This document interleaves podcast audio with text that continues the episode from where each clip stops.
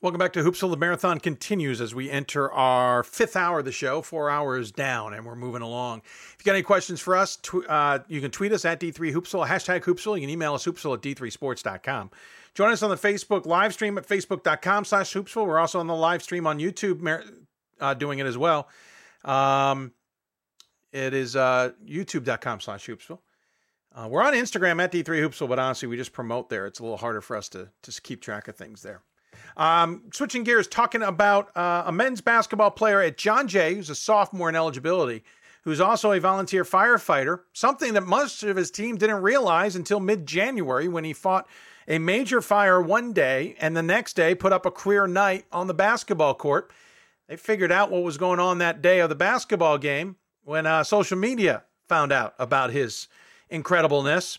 We're going to introduce you to Danny Kenny, uh, Dan Kenny, with a video that John Jay put together, and then introduce a segment that we talked to him earlier yesterday due to his schedule and a basketball game tonight about really who he is, what he does, why he's a, vi- a firefighter, and what it means to him, and how he compares it to basketball. A tremendous conversation, and I hope you enjoy it.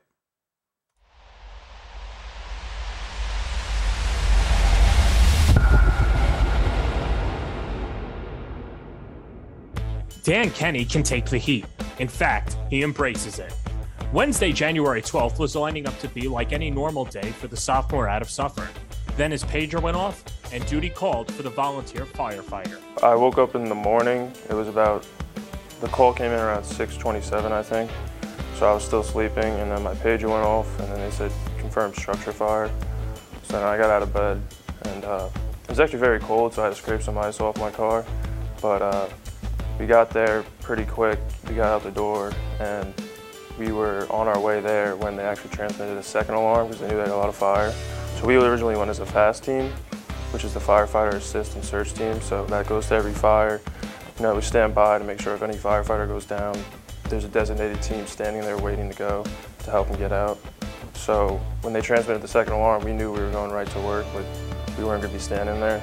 So that was a, was a hectic thing. Wednesday morning, we were still waiting for his, along with some other guys' test results to come back. So, and that's when Dan answered with a text, "Hey, I'm out of fire. I'm running a little late. I don't think I can get a test this morning."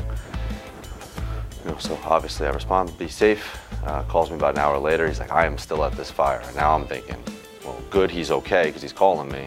The fire must be somewhat under control. But if he's still there, things can't be going too well." Um, you know, so practice and our team and all that other stuff, the COVID tests, it falls so far behind um, what's really important and, him being safe at that point in time. But you know, he's he's a miracle. Like what he does is unbelievable. Although he has no immediate family connections to the fire department, this is something that Kenny has always dreamed about doing since he was young. The first time I think was at my grandparents. I slept over there once, and they had a fireman's parade that went right by their house. And I was standing out there, and like I had a little fireman outfit, like boots on and everything. I just watched them go by. I think that's the earliest memory I have. So I'm in the Tallman Fire Department. It's in Tallman, New York. Uh, it's about a 26 uh, square mile jurisdiction. Cover multiple villages in the town of Ramapo. Um, I joined when I was 16. They have jun- a junior firefighter program. So it's going to be five years this February. Once the fire was settled, Kenny went back to his busy life as a student athlete, and on Thursday it was game day. He dropped 16 points, 6 rebounds, and 6 blocks en route to John Jay's 111 100 win over the Hunter Hawks. I mean, my team's been working hard. We've been working hard. We didn't play a game for a month after that. You know, we, we were all locked in. We all really wanted to win that game. So I think it's definitely, it was a team effort all around, you know, even the bench from the coaches to everyone who got on the floor. You know, we all really worked hard and really wanted that win. It's not uncommon for most student athletes to gain workplace experience through internships or volunteer work. But what separates John Jay students is the firsthand experience they receive in the criminal justice world. I think I've met and learned a lot of stuff that I, don't even think I would even thought I could have learned. Uh, I learned a lot of stuff that I learned in the classroom and I bring it back to my firehouse and I can apply it there. And it's just all like, it's cool when it all comes full cycle you're learning everything in the classroom and then you're going back to the firehouse and then you see it and you do it. It's, it's really, it's really helpful. I like it a lot. What's really cool about John Jay is they seem to all be doing something for somebody else. It's selfless acts. Um, it's jobs that can save lives. Um, something that you know was not what I was doing when I was in college. Um, you know, so it's it's unbelievable and it's a tribute to the institution, a tribute to what John Jay stands for and, and how special these kids are. I definitely want to be a career fireman. My goal is for the fire, FDNY, Fire Department in New York City. So after I graduate, I'm going to start that process and try and get into that.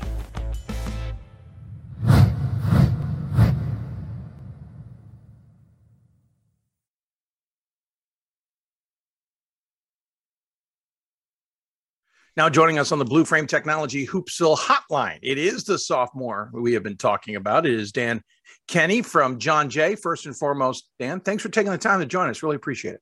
Thanks for having me. Listen, there's there's always things that student athletes, especially in Division three, get involved in. I'm not surprised that we have firefighters somewhere else in Division three sports. It, everyone gets involved into something. Your story is fascinating because you've been doing this for a while. It was part of your roots before you even got to college. Can you just give us a little bit of a of a brief history? We we heard it in the video. You know, obviously watching firefighters go by wearing your your firefighter outfit, uh, like a lot of young kids do. But I'm curious, how did it then stick from there? Because a lot of kids wear the uniform when they're young, then they kind of decide no longer interested. How did it stay an interest? Um, that's actually a great question. I guess I'm just one of those people you can say like I stick to a goal, you know, I set on my mind. I don't know, I just like once I kind of like told my parents and my grandparents, you know, I was into that stuff, they kind of just like helped me surround it. Like even from like buying like toy fire trucks to like watching videos like in the afternoon, just like fire department videos. It was just I was just something that was always around kind of like my parents always like supported it and I just stuck with it the whole time. Is there any family connection or is it or is it solo kind of just on your own? It's solo on my own. I do have one uncle who is a firefighter paramedic in Florida. Okay. But otherwise than that, it's kind of just a solo thing. Obviously, there's a rich history of fire service around the country. Obviously, in your area, though, it is a very rich and deep history, especially post 9 11, uh, after the attention that 9 11 certainly drew to the firefighters in your region. You, you, of course, born, I believe, after 9 11, which hurts a little bit here. Um, but that history certainly drives the ship a little bit more, right? Because once you once you're indoctrinated there, kind of in the firefighting world, you are really in it. Yeah, it's it's, it's like a family. It's a brotherhood. I mean, when you join the firehouse, you know, even when you're not there, you know, your friends are firemen. The things you're doing in your off time are either with firemen or kind of fire related. And it's one of those things where even when you're not at the firehouse, you're still you still want to do stuff. You know, you're reading articles on your phone, you're watching videos, you're talking to other guys about stuff. I mean, it's like it becomes a lifestyle. Interestingly enough, um, today, as we're recording this, we should point out this is not live on the marathon. Um, Baltimore is mourning the loss of three firefighters in the city uh, marrying them to rest. So it's very much apropos around here. That danger is certainly there at all times. You've experienced it somewhat. Obviously, earlier this year, you guys had a major fire right before a game. We'll get into those details, but your department also involved in a major fire a year ago that made national news, international news.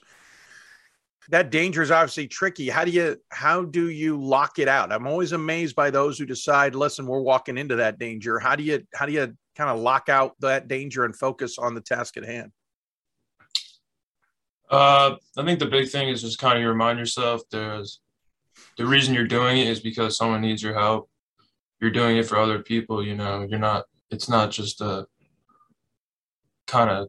I don't know how to word it, but you're like you're there to help someone. Like someone asks for your help, so you're gonna do what you can to do it. And the big thing, you know, it's just being confident in your skills and relying on your training. That's the best thing you can kind of rely on in the end. I mean, and you started training as a as a junior firefighter, right? You what was it? We heard in the video like mid teens. Uh, so I joined the fire department when I was 16, but when I was 12 years old, we uh, my county has a youth academy. Yep. So it's kind of one week out of the year where you kind of get to do all the basic stuff and skills to actually get people involved.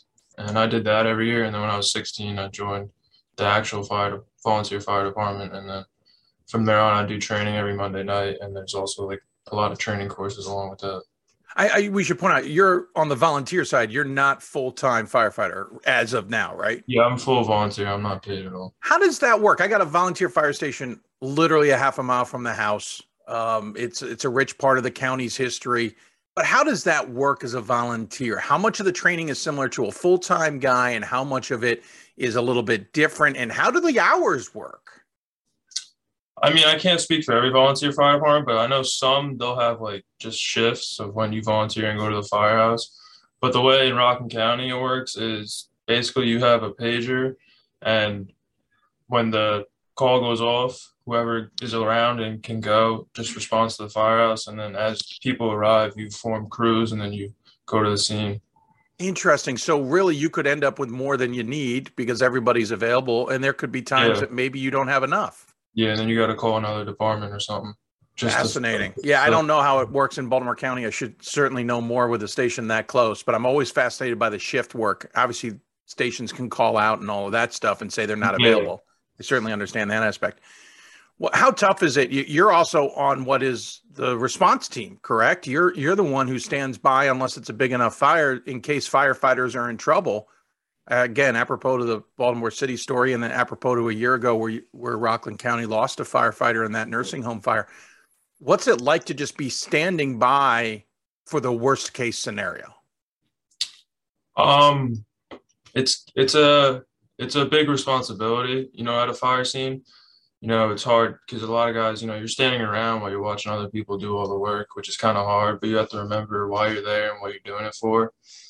And you know, a lot of apartments do have fast teams. You know, we have one of the most used ones in our town, hmm. and it's a lot more training. You know, you got to do a lot more specific type of training. We actually went down my department's fast team. We went down to Jersey and Neptune, and we did some training down there with all hands fire, and we did like a couple weeks, or like a bunch of hours, just just different scenarios of firefighters being trapped, like from lowering them like when the floor collapses, you know, bringing them up with the hose, all the way to you know like a two by two space, a firefighter being trapped and getting him out through a window. So there's all different scenarios we try and practice and mimic, and then just try and be as prepared as possible because you never know what's going to happen when that happens. I I have a friend who just posted on Facebook. He's in Saskatoon, Saskatchewan, and he's a volunteer fireman.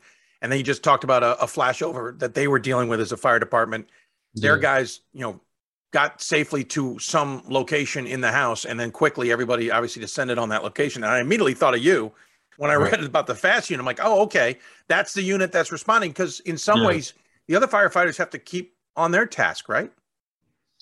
Yeah. So basically, the, you know, you have your engine companies who stretch the hose lines and bring the hose to the fire and flow water and put it out, and then you have your ladder companies who ventilate and search for victims, and then in addition, you have the fast team who gets there. You know, they get all their tools, they set up in the front of the building, and then they're there and, and they're designated. They have no other job just for when a firefighter goes down. They're there to go and get them. How much is shows like Chicago FD, Chicago Fire, which I'm a little bit partial to because I grew up in Chicago, but how much is shows like that or the rea- reality shows uh, that show firefighters at work help or hinder what you guys try to do every day?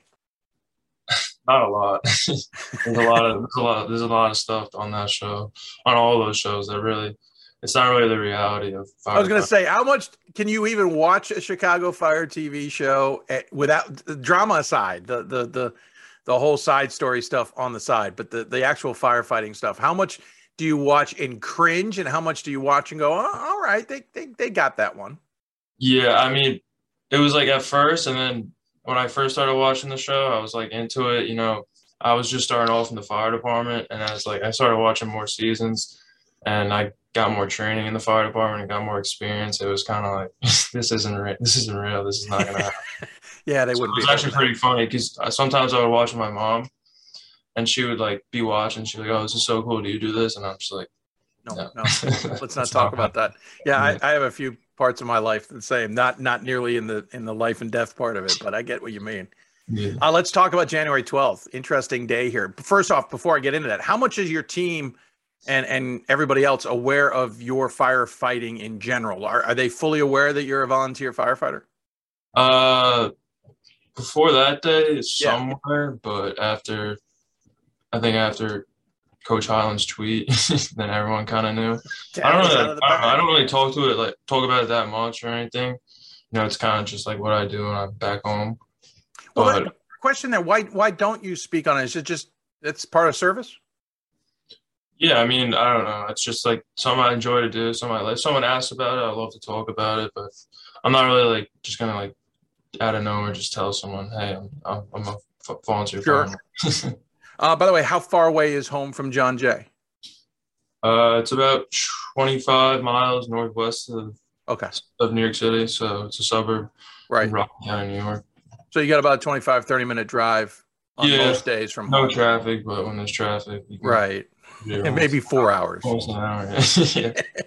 So back to, to the 12th, you got a, a, a pager, or according to everything, pager went off as the video said at around 627 that morning, saying there was a fire. Something must have said in your mind, yeah, I got time to deal with that. Uh, and I'm not trying to make light of it. I'm just saying you had to make the decision to go. Uh, what what was that decision like, and, and what did what was it like on the scene? I mean, even during basketball season, it's a tough decision. You know, when the pager goes off, it's like you got to weigh it out. Like, do I have time? Yeah, you had a game that day. practice. Yeah, but uh, it was six thirty, so I was like, I should be good. I kind of you got to think of it. You have like five seconds to decide, and then Sure. it was actually freezing. It was one of the coldest days of this year. I think it was like four degrees that day. Oof.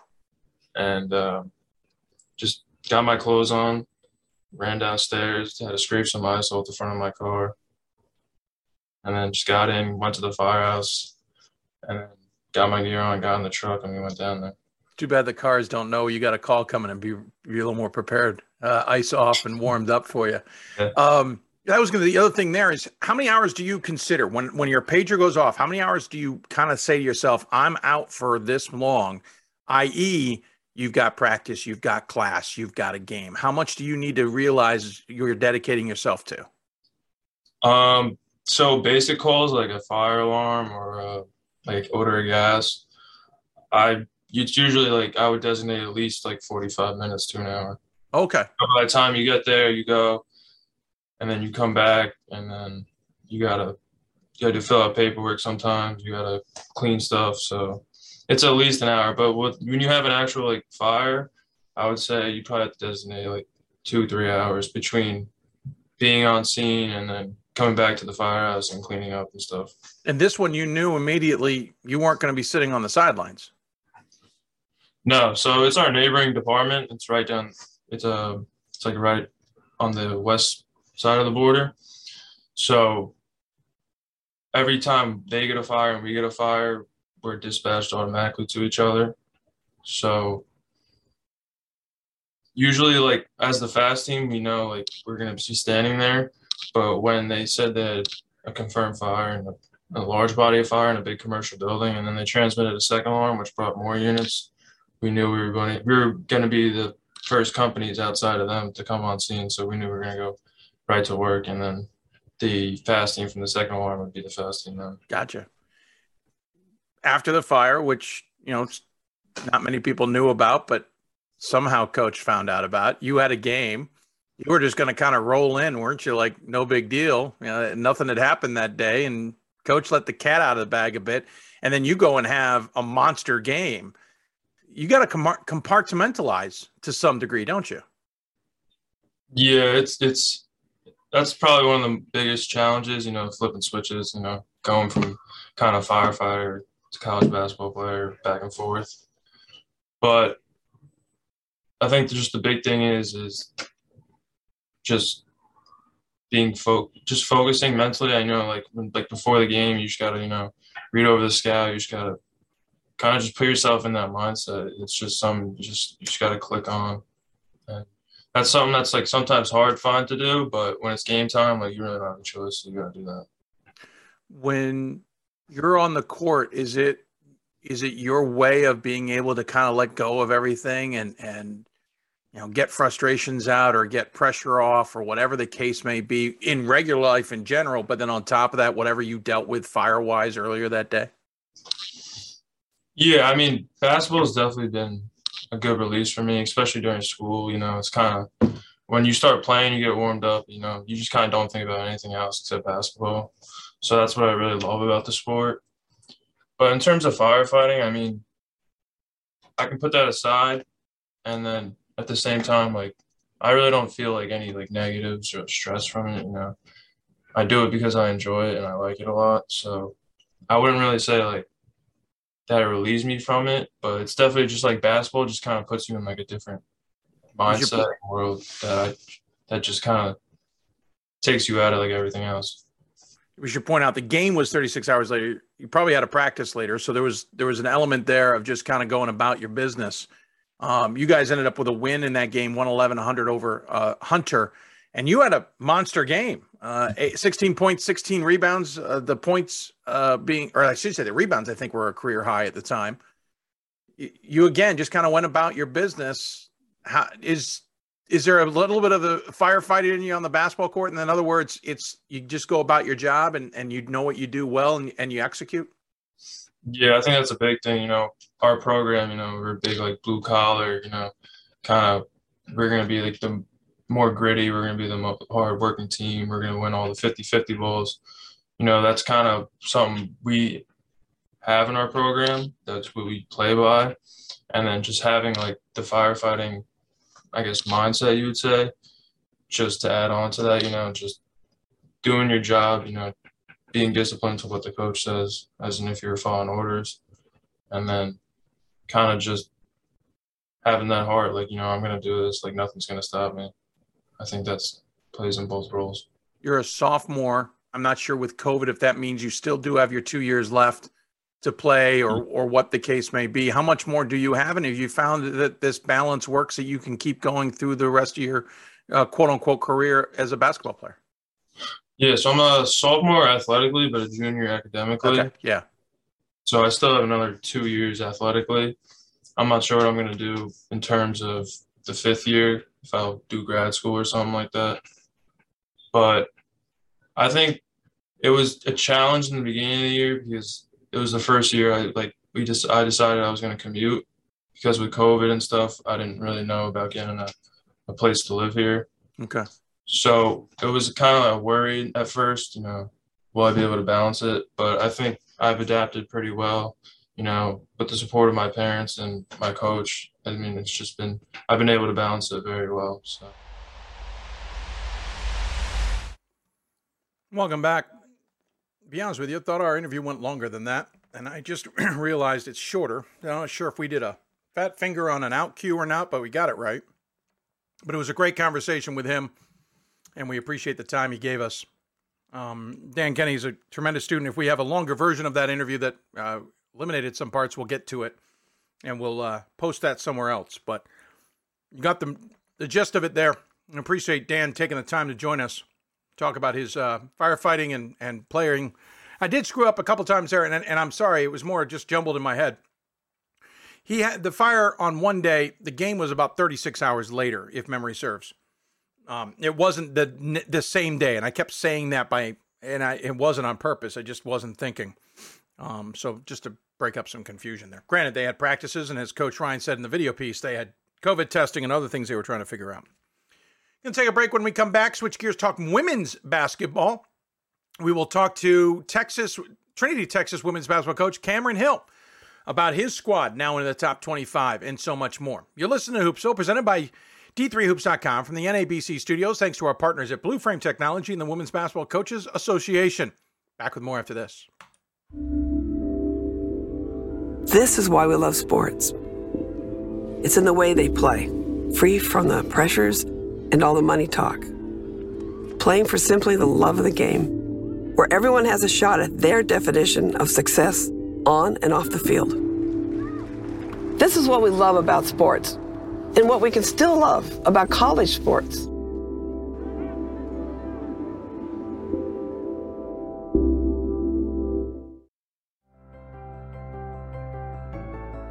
It's on us. It's on all of us and it's time to act now. It's on us to start the change. It's on us to be the change. It's on us. It's on Division 3. It's on all of us to stop sexual assault.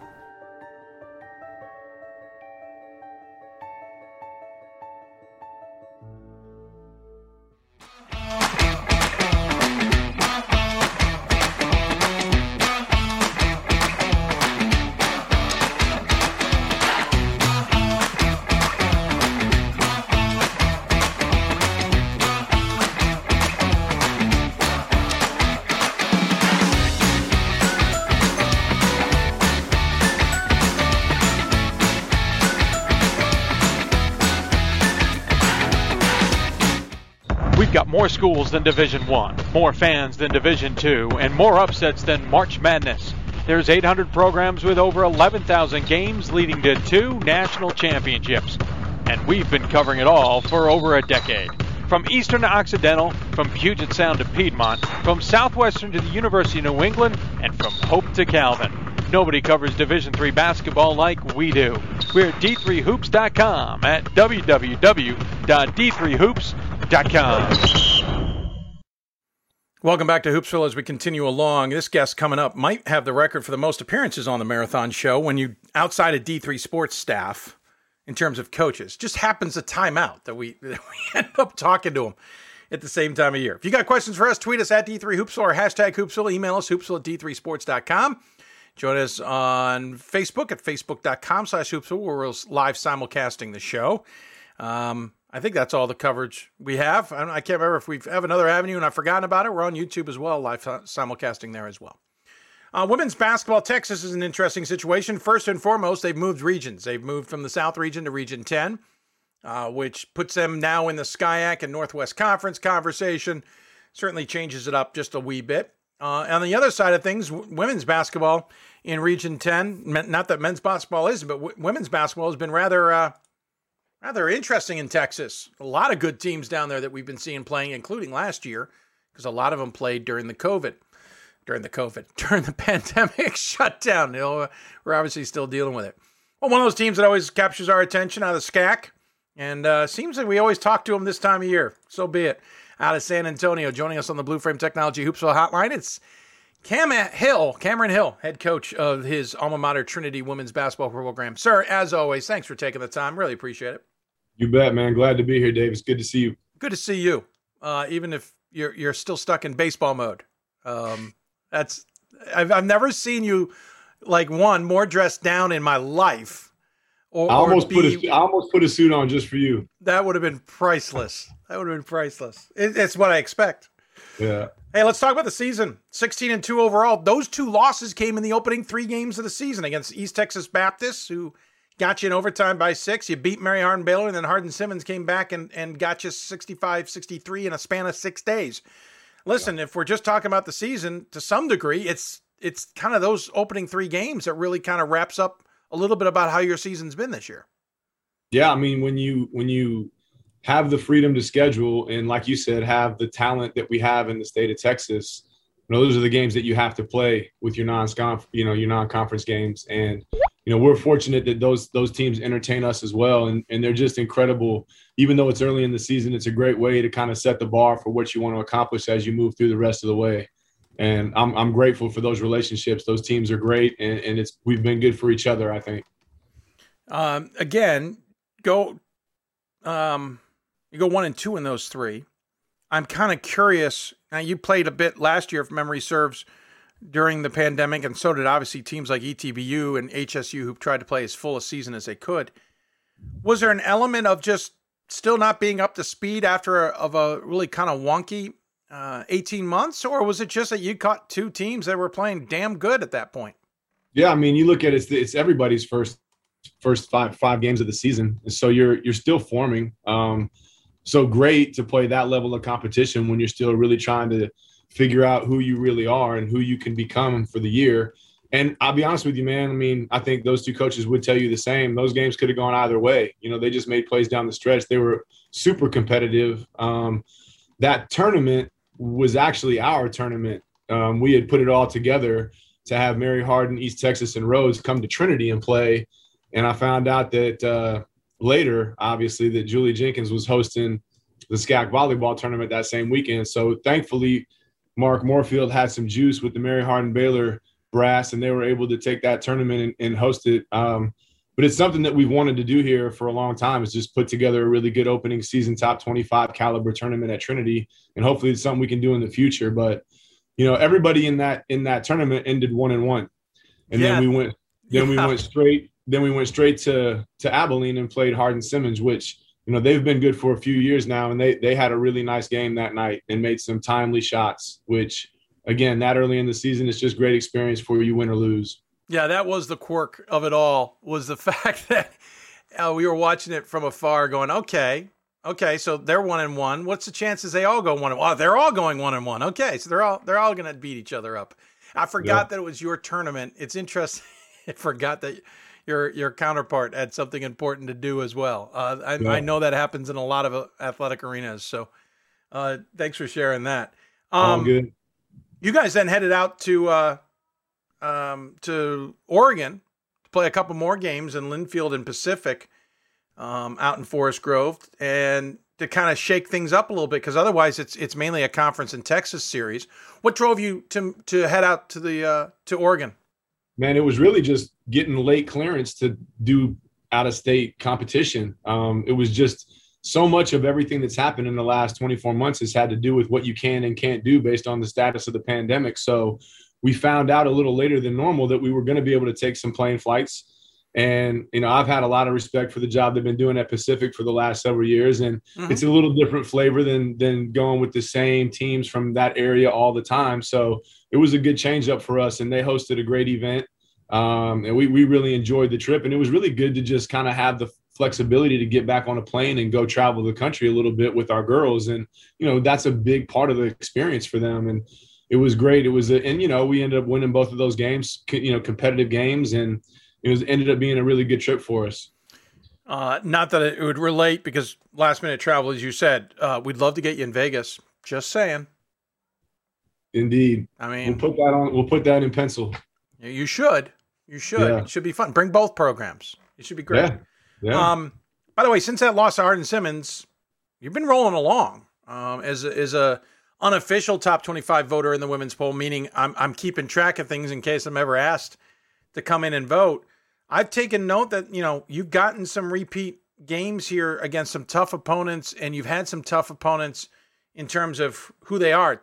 St. Thomas, Texas has come in kind of with their hair on fire in Division Three. You had a good one with them, but you, you held them down at 79 51. I took notice of that. I noticed other games, and obviously you'll get these games back to some degree. How how's the season outside of that opening three? How's it gone from your perspective? Because I feel like the opening three kind of pushed every pushed you down below the radar for everybody. You know, I, which is it, it's interesting. I mean, that's fine if you're just looking at the numbers, but if you look at the games and the level of play, man, win or lose, those teams are all really good. And I mean, I think that what we've been able to do from that point on is an indication of what this team is capable of.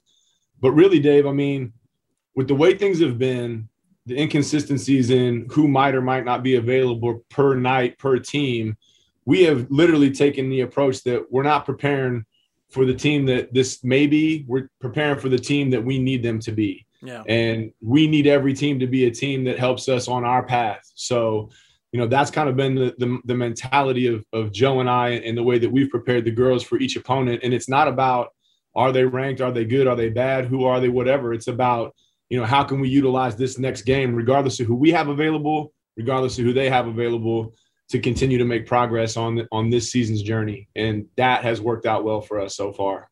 Actually, led by a couple of juniors and Maggie Shipley and, and Ashlyn Milton, who I feel like we've talked about many a time. Shipley, 16 points a game. She's pulling in five rebounds a game, um, stealing a half per game. Milton, 14 and a half points a game, nearly four rebounds a game. By the way, Shipley's two and a half assists on top of that. And then you got, of course, seniors there in Haley Coleman at 12 points a game and Carly Young at nine points a game. Uh, we also don't want to forget Kelly Simmons, who's contributing certainly, and, and Julie Ackerman. But really, Shipley and Milton and really Coleman, those are your three big weapons. And it's interesting when you look at further stats, they shoot incredibly well, except for Shipley beyond the arc and from the free throw line. Otherwise, those three are tough to stop yeah, I mean, it's it's a blessing to have more than one option on any given night where we can, you know, look at where our big advantage is to kind of use that to knock the dominoes down behind it. Um, and those three players, for as much as they've accomplished as individuals, three of the most unselfish kids we've ever had here. I mean, willing passers, absolutely great team defenders, and it, more importantly than all of it, I think completely bought into what we're trying to accomplish as a group. And when you have players that make everyone on the floor better, you, you have something special. And I think those are three really good examples. I could talk about the whole team though, um, but I know those are the stat stuffers and they're the ones that, you know, typically stand out. But, you know, they've done an incredible job this year on both sides of the ball to, not just score it and not just get stops, but keep the level of intensity really high for us. Um, there aren't many possessions where we're not competing at a high level, so that's that's been a really good thing. Eleven players have played in ten or more of the eighteen games. Nine of them have played in fifteen or more. Has that been because you've got the depth, or has that been a little bit because you've got to deal with injuries slash COVID issues that have cropped up for everyone? Yeah, I would call it both. I mean, lucky to have the depth to absorb those type of situations that are literally they're just popping up as circumstance. Um, you know, our philosophy for the 10 years that I've been here has been try to keep everybody progressing at the same pace because you never know. You know, we try to have three teams in practice when we have the bodies to do so, so that everybody's getting equal reps every day. Because, like you said, situations that we're dealing with right now, you're going to need people that they're going to need to know what to do. And our players really have. Anyone that's been called upon to step in and really step up, they've been they've been able to do it, and with complete buy-in from their teammates, which is another thing that I think is pretty special. But yeah, it's it's treacherous, man. We've had some injuries and we've had COVID throughout the whole program, so it hasn't been easy. Tell me a little bit about this SCAC conference because when you look at the standings, you can come away a little confused. You and, Texas Lutheran are the only ones with above 500 records overall. 16 and 2 for yourselves, 11 and 6 for for Texas Lou. Uh, Schreiner, Austin, and Colorado College are third, fourth, and fifth in the conference, respectively, with below 500 records, and S- Southwestern's are at 500 again, I, I, made a comment about Tex, St. Thomas, Texas came in with their head on fire, but they're four and eleven this season. It feels like I I don't know the SCAC this year. I, I, felt like I thought I knew it coming into the year, but I look at the standings and every week I I feel even more bewildered at of what I don't know. Tell me what's going on in the SCAC, is it just kind of a, a weird bump in the road that we don't have as many teams as competitive as we're used to? Yeah, I really I, I think that I would say the exact th- same thing that you just said in terms of coming into the season and trying to prepare for what you would expect to be versus what has ultimately turned out to be. Um, having said that, I still think that on any given night, these teams are capable of coming in and, and winning a game. Um, you know, I know a couple of these schools, Colorado in particular, has played an incredibly difficult schedule. So hats off to that. Um, you know, these other programs are, you just don't know. It's not fair for anybody to try to project what they may have been going through. Um, I can only speak for our program, and I know that we've had challenges both internal and external, and those manifest themselves differently for every program. So I know personally all of the coaches in our league care a great deal about their programs and they try to work as hard as they can to to stay competitive. I just think it's been an incredibly difficult environment and you know perhaps some of the schools in our league have have had to deal with more things than people know about. Um, but in the end, you know, I, I, a lot of conferences do this over over the course of a four, five, six year period, and you know I feel like we'll be back and we'll have teams competing for NCAA playoff positions again. Um, but I just think we just kind of need to weather the storm for this, the ending, hopefully ending segment of of this pandemic situation. Yeah, knock on wood, certainly. Um, you're in your tenth season overall, and really, you look back, it's been consistent to say the least. Uh, I'm just doing quick. One, two, three, four, five, six, seven, eight, nine. Yeah, I thought so. Outside of your, uh, really, you've been 20 plus wins a season, not counting last year. Every single season you've been there. What is it? A what? How have you been so successful and consistently good across the board when that wasn't seemingly a Trinity thing prior to your arrival? We work hard you know, uh, there's a relentless pursuit of the next great thing, you know, and I think Trinity sets that standard as a university. Um, and, and it attracts very competitive, highly capable people. And I think our program has benefited from that a great deal.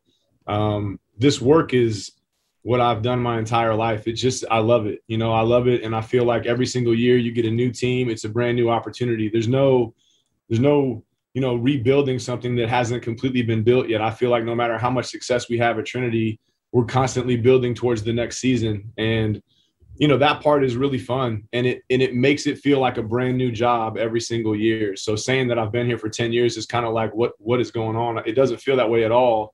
It just feels like we're having a really good experience with this group this season and we're going to approach it the exact same way next season. The funny thing though, Dave, is like the first few years I was here, I was so excited to go kind of like flex our muscles against higher teams, you know, Division two or NAI or Division one, and you know you you start to learn the scheduling protocols as a Division three institution. That really hurts you. So learning by about year four and five, you know, you really do need to pay attention to the regional rankings and what's expected of you if you want to be taken seriously as a as an NCAA contributor. And that shift has really helped us um, to really kind of like top 25 Division three schools are who we want to play when we have the freedom to choose. And that's what we've been doing. And I think that's also helped bolster our program because when you get out there in the world and play the good teams, people recognize you more. So sure. Yeah, it makes total sense. So, to that yeah. point, I know you guys haven't gotten as far as you've wanted to postseason wise. That, that you haven't been able to get over the hump, as it were, and make a big splash in the tournament. What is that next evolutionary step for you, other than obviously trying to avoid Texas schools in the opening weekend, if at all possible? But that knowing that's a hurdle you're going to have to face. What? How do you take the next move to become that program that we start considering will always be there the second weekend? Yeah, it's it's it's tough. I mean, we're a victim of circumstance being where we are ge- geographically. So, you know, J- Jimmy and I were having this conversation just the other day about how fun it would be to all of a sudden just get plucked and thrown to a completely different part of the country where you get to play teams that aren't going to be as familiar with you and you're not going to be as familiar with them. So the chess match becomes a lot more interesting. You know, getting out of this region, particularly with what we're going to have to do traditionally in in in playing another Texas school. It's just you know it's like playing one on one with your brother in the front yard. You just it could go either way, and I really feel that way about the NCAA tournament in general. Um, you know, since I was little, everybody cheers for the underdog. To win a national championship is really hard, and you, it, it takes a lot of luck, and it takes a good draw, and it takes staying healthy, and it takes a lot of things, and to answer your question is yes that's a goal for us no question about it. When you get into the tournament you want to win you want to you want to go as far as you can. But i'm a lot i'm a lot happier with like you said the consistency we've been able to put forth in our program over the last 10 years. With or without you know the stuff that comes with the ncaa stuff it's uh it's it's more important to me to be the standard that we've created here year in and year out and be a threat to make that run. If it happens it happens. If it doesn't you know, we're going to still be there um, in the years to come. Kind of curious, a little off the wall, put you on the spot a bit. You mentioned Jimmy. Jimmy Smith took over for Pat Cunningham on the men's side of things. Uh, you're a grad of Trinity. You played for that men's program, uh, graduated in '99. Did you have any interest? Did you did you think about applying? And I don't know any of these answers, so I'm firing uh, into the into the darkness, as it were. But did you have a thought of of switching over to the men's side and taking over? No, sir. Yeah. No. I mean, obviously that's a that's a, a question that was asked and you know sure, from I'm, people that weren't necessarily sure Yeah, but no, it's um this is special. You know, this this this thing that we're doing on the women's side here at Trinity is uh is a very meaningful thing and you know it, it would have to be a remarkable opportunity for me and it would also have to really align with what my goals are as a family man to make it a, a, to make any change. Um, Trinity's been incredibly supportive of me and our players. Like I, I would not have been able to go to practice if that would have happened. Uh, there would have been, you know, a lot of a lot of angry female players in in, in that. Just it never crossed my mind to be honest with you, and uh, in in a, in a great way because I feel like, you know, Coach Cunningham's a legend. There, there's no getting around that. He's a D3 legend, and in this shift took place here, and you can look at the direction the program is headed now. And I know Jimmy's doing he's doing an incredible job, and the energy in the gym is is really high, and you know I feel like it's really good synergy between the two programs. So th- they definitely got it right, and and I'm happy right where I'm at. But I appreciate you asking. No, I'm totally curious. I, I'm not surprised with what you said at all. I'm not surprised you decided you didn't want the gig. I was just curious. Obviously, they're going to ask you. That's crazy if they were. They'd be it'd be malpractice not to ask you. But at the same time, I, I totally get your perspective, and I appreciate you sharing it. Uh, listen, yeah. could talk to you forever, but I got to let you go. You got better things to do than sit here looking at me wearing a Giants hat, which just throws me, man. Um, but uh, nonetheless, I appreciate the time you gave us, and and I always enjoy chatting with you. We got to get you on another time uh, and and just shoot the breeze with you. But as always, we give the coach the final word. Any final thoughts you want to share with those tuned in? No, just thank you again, Dave. I, you know, this is I say it every time. This is a great platform for Division three, and you guys are such great advocates for our level. And the work you do is certainly not taken for granted by pretty much everybody that I speak to in, in the business. So keep doing great work, man. Stay safe. It's great to see you, and thanks for the opportunity. Well, thanks. I appreciate that. You take care of yourself. You see Pat, tell him I said hi, which reminds me I got to text him. Uh, and uh, I'll look forward to catching up down the road. Tell Jimmy we said hi as well. You got it, Dave. Thanks, man. Absolutely. Cameron Hill joining us on the Blue Frame Technology Hoopsville Hotline again, Trinity, Texas. Having a solid season, 16 and 0, 9 and 0, and 16 and 2, 9 and 0 in conference play. Got Centenary, Austin, Schreiner, Texas Lutheran, Southwestern all coming up at home. They'll finish the last two on the road. Forgot to ask them about that, but that's a quirk in the schedule. They'll probably take full advantage of that. Back with more on Hoopsville. When we come back, we jump up to upstate New York, talk to Nazareth men's basketball senior Stephen uh, Galen about his program. You're listening to Hoopsville, presented by D3Hoops.com from the NABC studios. More when we come back on the marathon. Great moments are born from great opportunity. That's what you have here tonight. That's what you've earned here tonight. This is your time. Now go out there and take it.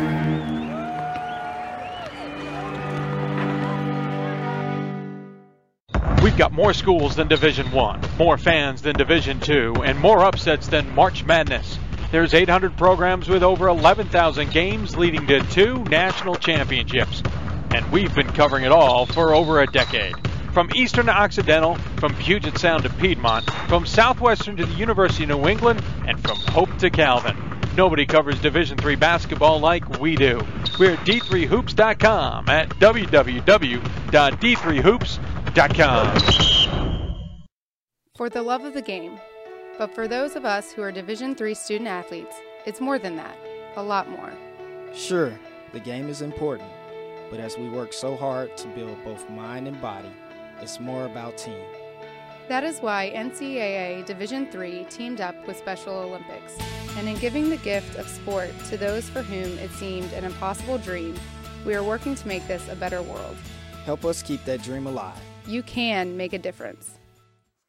Welcome back to Hoopsville, everybody. As we continue on this marathon, uh, we are nearly to the completion of our fifth five hours of, of broadcasting. We're about halfway through. Um, we are gonna we got guests booked up until eight o'clock, and then it's a free for all with whoever we've invited who wants to join us for an hour to chat D three. Don't forget, coming up, Louise McCleary will join us talk uh, D three with her. She's the interim vice president for Division three. We'll talk to her coming up. We still have a great conversation with Jim Haney to come, uh, head of officiating. Fred Rogan will talk SCIAC and other things. Gordon Mann, Scott Peterson will talk women's top 25. And Dave Hixon from our Amherst Coast will join us as well. Uh, we're going from Texas to upstate New York, Western New York, something like that. Talking Nazareth men's basketball. This is that team that keeps coming up in conversation because we've had this ongoing circular conversation between Oswego, Nazareth, and RPI because they've all beaten each other, which doesn't help us voters when we're trying to figure things out. But Nazareth certainly shining high, uh, shining bright this season with a tremendous season. Keith Broderick's squad is playing very well. Uh, to talk more about it and understand the team just a tad bit, we uh, got asked to talk to a senior there, which is always fun to do. We're talking to uh, one of their senior leaders, Stephen Gable, joining us on the Blue Frame Technology Hoopsville Hotline. Stephen, thanks for taking the time. Really appreciate it. Yeah, thanks for having me, Dave. Absolutely. Um, from from a senior's perspective, from a student's perspective, we see the hard numbers. We see you guys are off to a, a good, a darn good start to the season. Start. We're well past that point. You're undefeated in conference play. But from your perspective, how's the season going? I mean, season's been awesome. You know, a 17 and one record. Um, it's tough to do. Not a lot of teams have done it. Um, we're playing at a high level of ball right now, so um, we're, we're really liking how we're playing. I, I know it's tough because last year didn't really get a chance to play. You guys get parked. Obviously, things came to a, an abrupt end, even at the end of the previous season. Even if you weren't playing, your academic life came to an abrupt end and then last year happened, and then this year, and you've been through the rigors of this year. I'm curious from your perspective, how challenging has the last nearly two years been as an athlete and as a as a student? Yeah, well, last year we actually got some games in. We got 10 or 11 games in. We got to play some conference games, which was awesome. Um, this year it kind of got back to, to some normality. Um, so that's been awesome. But um, just throughout, we've um, gotten better in the off season and use that time wisely to get better as a team, as a unit. When you when you have your academics up in the air, you don't know if you're going to be on campus, if you don't know if you're going to be uh, virtual. Really, you got games in, but you're not sure how many you're going to play. You're not sure when you're going to play those games, all that stuff. How adaptable have you learned to become if you weren't adaptable to begin with in the first place? Yeah, you know, there's a lot, a lot of time on your hands, especially during COVID. Um, a lot of downtime. It's just how you use that time, um, whether it's in the gym, whether it's at home, getting home workouts in. Um, then with the school part, you know, learning from uh, learning from home, learning from at school. Um, that was a lot of a big learning curve for us too. Yeah, I, on top of trying to do everything else you want to do in life, I'm curious. I've, I haven't asked any of the other student athletes this, but I'll ask you this. One thing that I noticed was some numbers seem to be down overall free throw percentages for a lot of student athletes. Uh, I heard a lot of coaches talk about the preseason chase. You know, uh, we've lost some of our fundamentals because the guys either and gals couldn't go out and play like they normally could, or they went and uh, were playing so much pickup with friends just to, to unwind that they kind of forgot what we want them to focus on. Did did you develop bad habits in this time frame between two normal seasons? And I think a little bit of yeah, a little bit of yes, a little bit of no. Okay. For for a, for a long time, you know, there was no gyms open. You couldn't really go play pickup. But then um, as stuff started opening up, you know, the pickup started to pick up, and um, we started getting in the gym, playing with each other. We've got a lot of guys that are that are local, and um, that really helps out being able to play with your teammates in the off season. Oh yeah, I can I can imagine that. Though I'm sure coach would love to be managing those games instead, and whatever he gets when you guys walk in the door on October 15th might be a completely different conversation. Yeah. You so you played last year, I get that, but you haven't had a full season in 2 years. Are you still trying to adjust to that to the grind of what is a normal season versus what you got last year? Uh in a way, yes. But you know, once you start getting going, it sort of comes back to you. Um, we've been doing this for a while. A lot of us, we have a lot of upperclassmen. So once once it um, starts getting going again, uh, we start figuring it out. Yeah, no, that is certainly the case. I wouldn't expect anything else. Uh, tell me a little about this team. Tell me what's working so well this season that has you at 17 wins, has you undefeated in conference play as we turn into February and staring down, uh, you know, conference postseason and maybe tournament play in the in the NCAA's. You know, so early we we took our one loss to RPI and we sort of reflected and said, hey, what what can we do better? Um, we started, sort of looked at our defense and said, hey, we need to get more physical defensively, rebound a little bit stronger. And that's sort of what we've done. We've sort of um, really dialed in on our defensive intensity and crawling in guys. And um, that's what we've done. And it's worked out well for us. How do you have those conversations? Are they hard conversations? Are they abrupt conversations?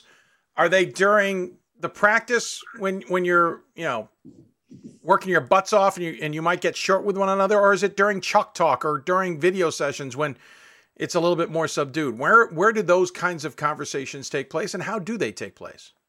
I think it's little by little. You know, we'll watch film and then we'll go to practice, work on something, repeat, repeat that. So, you know, I think it's been working out for us well, just watching film, dissecting what we need to get better at, and then sort of executing it in practice. Um, looking at the statistics from the season, you guys are certainly obviously doing well considering you're outscoring your opponents by 14 plus points a game, out rebounding your opponents solidly. You're shooting incredibly well at 46% as a team, 36% from beyond the arc, and you distribute the ball extremely well. Um, what jumps out at me is you've got four guys in double figures, and with a fifth lurking, you're leading the team at 18 points a game, seven rebounds a game, which is second on the team. Uh, you've got the second highest assists on top of that. How how do you guys work distributing the ball as much as you do to let everybody score without it at some point going to one particular person? How does the mentality work to always make sure you're looking for the open or the next guy or the or the other guy? You know, we're a very unselfish group. You know, we celebrate each other's success. We don't really care who's going to go out there and score the 22, 25 points know, we've had multiple games where, where different guys are scoring in abundance. So, um, you know, we're just getting to our spots and just playing ball. we pride ourselves on just playing basketball and um, getting to our spots, making the right fundamental plays. You guys have also played a lot of players on the bench. Maybe not all of them score, but they certainly have a role. I assume everyone has to check the ego at the door to some degree, right? Because someone's going to get playing time, but not the glory, and someone's going to get the glory, and maybe somebody else is going to get neither. You got to adjust to what you get in front of you. Yeah, we, we have a handful of guys who can play a lot of minutes, but you know we also have a lot of guys who are very capable of, of playing the minutes they deserve. But um, yeah, we, we try to play everybody in almost every game, and it helps us in the long run. You know, late second halves, we got the legs. Um, when we're playing a lot of guys, it's the wear down effect. You have a lot of games that are out of touch by the time you get to the second half. You have some games that are within 10 points, but you know, you go through the schedule and there's a lot of games where you guys have dominated. What's i have never asked this to somebody. I'm kind of curious. When you're late in a game and you're in control, how hard is it to still stay on task with what you need to be doing so bad habits don't show up? Yeah, that, that comes up. You know, we just try not to be complacent. Um, when we're up, we want to keep keep our foot on the gas, keep going at them. You know, the teams that kind of fall off or the teams teams that aren't peaking at the right time. So, you know, we want to get better, whether it's for full 40 minutes. So when the end of the season comes, we're ready for, you know, maybe a comeback or something like that you're in a safe space here. Uh, it's just really you and me. I don't think there's anybody else. You can tell us the truth. What's it like to coach or to play for Coach Keith Broderick? Oh, he's great. He's intense. You got you got to love a guy that's intense and that passionate for basketball. So, you know, he's awesome. He's awesome with all the guys on and off the court. The academic standpoint, he's helped me helped me greatly, and even in the basketball, um, he's helped me greatly as well. Uh, conference play, you've got Sage ahead of you tomorrow and then Hartwick the following day. You've got a bit of a grind here, to be honest. You're going to play seven games between now and the 19th of, of February. How do you pace yourself? How do you make sure you don't overtax yourself so you're ready for conference tournament time? I don't really think pacing ourselves is, is on our mind. You know, we just like to go out, play as hard as we can every night. You can't take anyone lightly, especially in this league and any any basketball anyone can have a have a great game. Um, so we're just going to go out and play our hardest every time we get out there. What drew you to Nazareth? What what brought you to that institution versus any others you might have been looking at? I'd say the culture, the atmosphere. You know, it's just such a, a family based um, culture, team wise. Um, the students are awesome. Location's great, and then um, Coach Broderick's just a great coach as well. Well, I mean, he's m- maybe in the room. That's why you're saying that. You can tell us the truth. You know, you're allowed. We we we accept the truth on the show. um, you notice you're from Fair uh, Victor, New York. I apologize. So, how far away is that from home? Are you uh, about 15 minutes? Okay, so, so it is close. Yep. That's what I thought it was. Uh, a lot of schools in the vicinity as well. So I assume there's there's rivals or or friends or whatever on other teams that you you might face from time to time. Oh yeah, I've had there was actually six of um, my high school teammates went on to play Division three basketball. A bunch local, U of R, Hobart. Um, a guy plays in our conference over at Houghton, so I see them a bunch, and it's cool to be able to um, play those guys that you played that you played with in high school. Got to be cool to see them, but what's it like to face them after being teammates with them for so long to now have them as uh, as the foe, as it were? Uh, I think it it helps a little bit. You sort of know some of their moves, some of their style of plays. Um, but it's just fun to be on the same court with them again. Yeah. Be able to compete with them. I'm sure it is. Back then. What's uh, what's the message in the locker room as you get into this last bit of the grind in the conference play and head into the end of February? What what's the message, whether you as a senior leader or from coaching staff to everybody? It's just not to be complacent. You know, we got to keep going out, keep getting better every day in practice. Every game, we got to get better because you know we want to be peaking at the right time. It really matters at the end of the season um, to be to be peaking and playing your best ball. Nazareth now in the top 25, sitting in that 25th spot. Uh, it's got a great history. We talked earlier on the show about Jeff Van Gundy and his relationship to another guest of ours. Um, obviously, Bill Nelson used to be there. He went down to Hopkins. There's a great coaching tree there. Coach, Coach Broderick's been a part of that. What's it like to play with the Nazareth history, and how much do you appreciate that history? Maybe as you get older with the system versus when you first come in. Yeah, there's there's a rich history here. You know, Van Gundy's played a huge part in um, our success. You know, he'll he'll text us, call us. Um, he came in a couple years ago and um, sort of gave us some words of wisdom. which helped us um, throughout the pandemic. And um, he's been a huge part in our success. That's cool. That's really cool. Hey, listen, I appreciate the time. I know you got better things to do, like, oh, I don't know, academics. By the way, I forgot to ask you, what's your major and, and what are you hoping to do with it? I'm uh, communications and media, trying to get into um, some kind of medical sales. Interesting. All right, that's that's switching it up a little bit, but I like it. Well, congratulations. By the way, enjoy the weather. I I, I saw the storm coming for you guys. Yep, we're supposed to get I think 15, 16 inches tonight over the night. Yeah, that's nothing. New to us though. Yeah, I gotta say, for you guys, that ain't nothing, right? Hey, well, I appreciate the time. We always have a tradition on the show. We give the guests the final word. Any final thoughts you want to share with those who might be tuned in? Yeah, I just want to say thank you, Dave, for all you do for D3 D3 hoops, and um, really appreciate it over here at Nazareth. Oh, thanks. I appreciate that. Very kind of you. Good luck the rest of the way. Looking forward to seeing how you guys play this one out, and uh, we'll look forward to maybe catching up with you down the road. Awesome, thank you. Absolutely. Stephen Gable joining us on the Blue Frame Technology Hoopsville Hotline. Again, they have Sage and Hartwick this weekend, though. We just mentioned they got a big storm coming. We'll see how this impacts things. Sage has got to come all the way over from Albany. Uh, Hartwick's got to come out from southern New York uh, down near the PA line. We'll see how it all plays out. But thanks to him for taking the time. We'll take a break when we come back. Louise McCleary, former Division three basketball player, and now vice president for Division three on an interim basis, joins us to talk D3.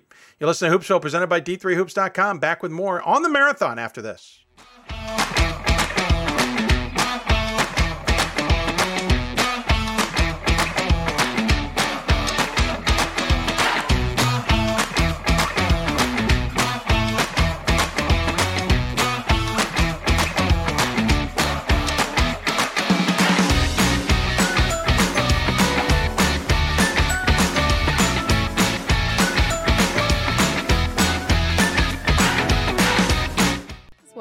NCAA Division III teamed up with Special Olympics. And in giving the gift of sport to those for whom it seemed an impossible dream, we are working to make this a better world. Help us keep that dream alive. You can make a difference. I did receive a non athletic scholarship upon entering uh, school. I got the presidential scholarship, which was huge for me. I think there's more opportunities for academic scholarships in Division three. I did receive academic scholarships. Just being involved on campus, being a leader, all those things combined kind of get me recognized. It's a great experience for me.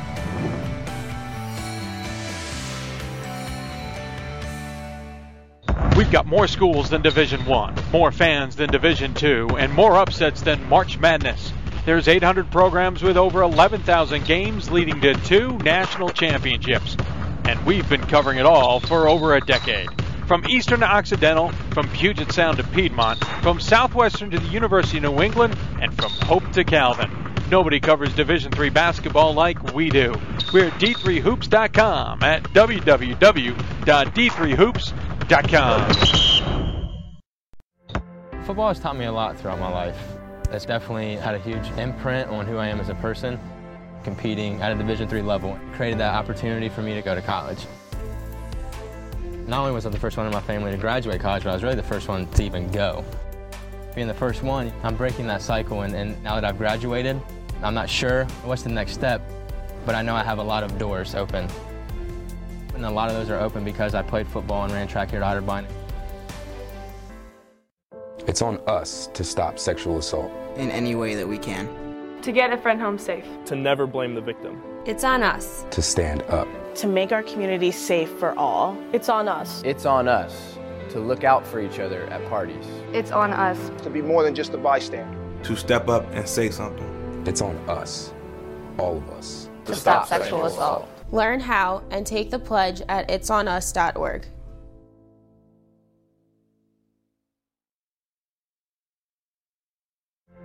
Football has taught me a lot throughout my life. It's definitely had a huge imprint on who I am as a person. Competing at a Division III level created that opportunity for me to go to college. Not only was I the first one in my family to graduate college, but I was really the first one to even go. Being the first one, I'm breaking that cycle, and, and now that I've graduated, I'm not sure what's the next step, but I know I have a lot of doors open. And a lot of those are open because I played football and ran track here at Otterbein. There are over 480,000 college athletes. Only 2% would go pro. That means over 470,000 will not get a shoe contract. no autographs, no private jets, no fan clubs, no Hall of Fame inductions. Instead, they will walk away with something much more valuable.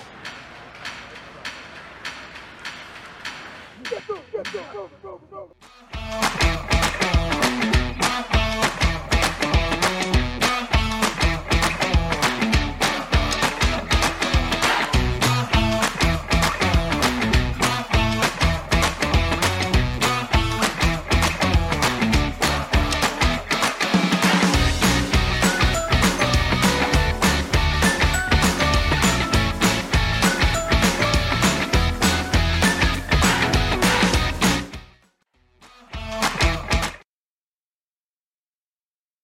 There we go. We're back on the show. Marathon. I mean, it's a solo show here. We'd love to get our son involved yet, but we haven't figured out how to solve the problems that he was running. Not that he was the problems. He, he just we couldn't get everything to run right.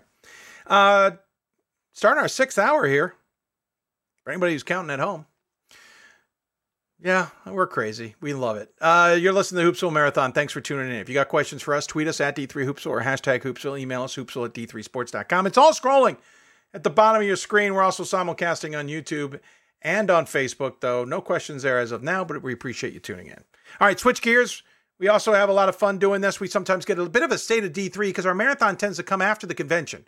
And after the convention, we get a little bit of chat of what's going on in the bigger picture in Division Three and what do we expect and how should we expect it. And oh my goodness, the just goes on and on and on. And it can get complicated. In some years, it gets really easy. I think this year it might be just a tad bit complicated. And we have not had a chance to do this before because it's usually been Dan Dutcher, but he retired.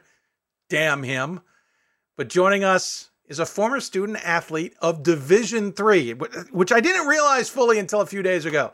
Louise McCleary joins us on the Blue Frame Technology Hoopsville Hotline.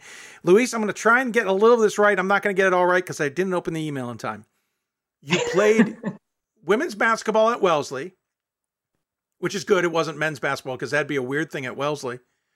Um, you then went into well, you were at Elms at one point, you were at Vassar at one point. I know I got the order there wrong. And I think I'm missing somewhere else before ending up at Division Three. So it was Vassar, then Elms, and then Division Three. Um, I have some of that right, right? So you, you truly have always had Division Three in the core of your body. Dave, first, let me say it's a pleasure to be. I, have listened into your show, but I've never been part of it. Um, you, did pretty well. That's correct. Uh, okay. Wellesley Women's College. I played there in the mid 80s. Um, and then from there, my first stint that you skipped over was at Tri State, which is now Trine University. I knew I was missing one important one. And when I started there, they were uh, NAI. I I um, I was a basketball player in college. I also played volleyball and lacrosse, but my love was basketball. So I did some coaching when I was at Tri State, and that was a lot of fun. I was assistant women's basketball. Uh, we got to host the NAI National Championship for back to back years. So um, this is special for me to be on your show because I love basketball. But yeah. after uh, Tri State, I, I, went over to Vassar. I went purely into administration, had five great years there, and then spent 10 years at Elms College as the athletics director before I came to the national office a decade ago. Um, and you're right, uh, darn Dan for uh, for retiring, but he put in uh, just under 35 years.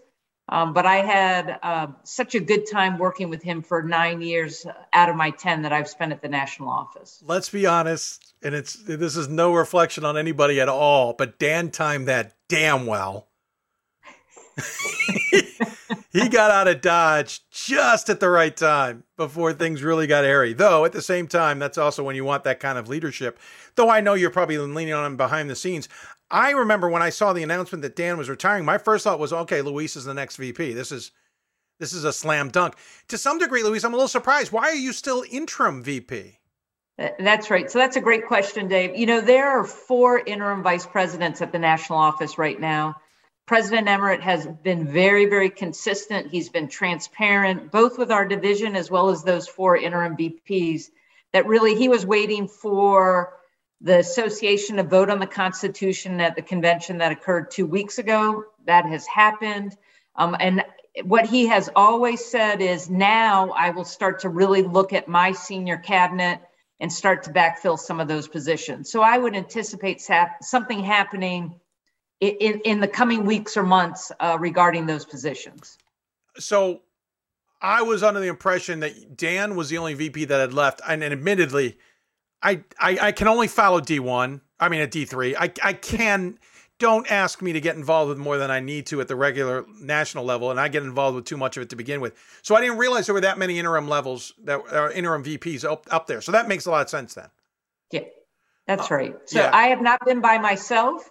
No. Um, but but we've all worked really hard together. Um, I have really enjoyed my time as the interim VP. Would love to continue leading the division, but have to say thanks to my colleagues, both in governance, AMA, championships, like what you do, what everybody does in our campuses and in our conferences. We really work together um, to serve our membership. Well, yeah, and and I've always known you for a long time, and and it's been fun. You've even, to be blunt, set me straight, and I mean that in a good way. You're like, no, Dave, this is how. Oh, okay, thank you, Louise. I appreciate that. But you, because of your knowledge and your and your experience, of course, uh, along the way, and so I appreciate the time you're giving us here. Um, State of D3 is rather interesting right now, Louise. Let's be honest. The Constitution was was wide open. We had a fascinating panel before uh, the convention, talking about all the constitutional and legislative items out there. And we still probably didn't give it enough justice. First and foremost, from a constitutional perspective, it passed 80%. I have not double checked the D3 numbers, but how did D3 respond on that vote in terms of support or no support?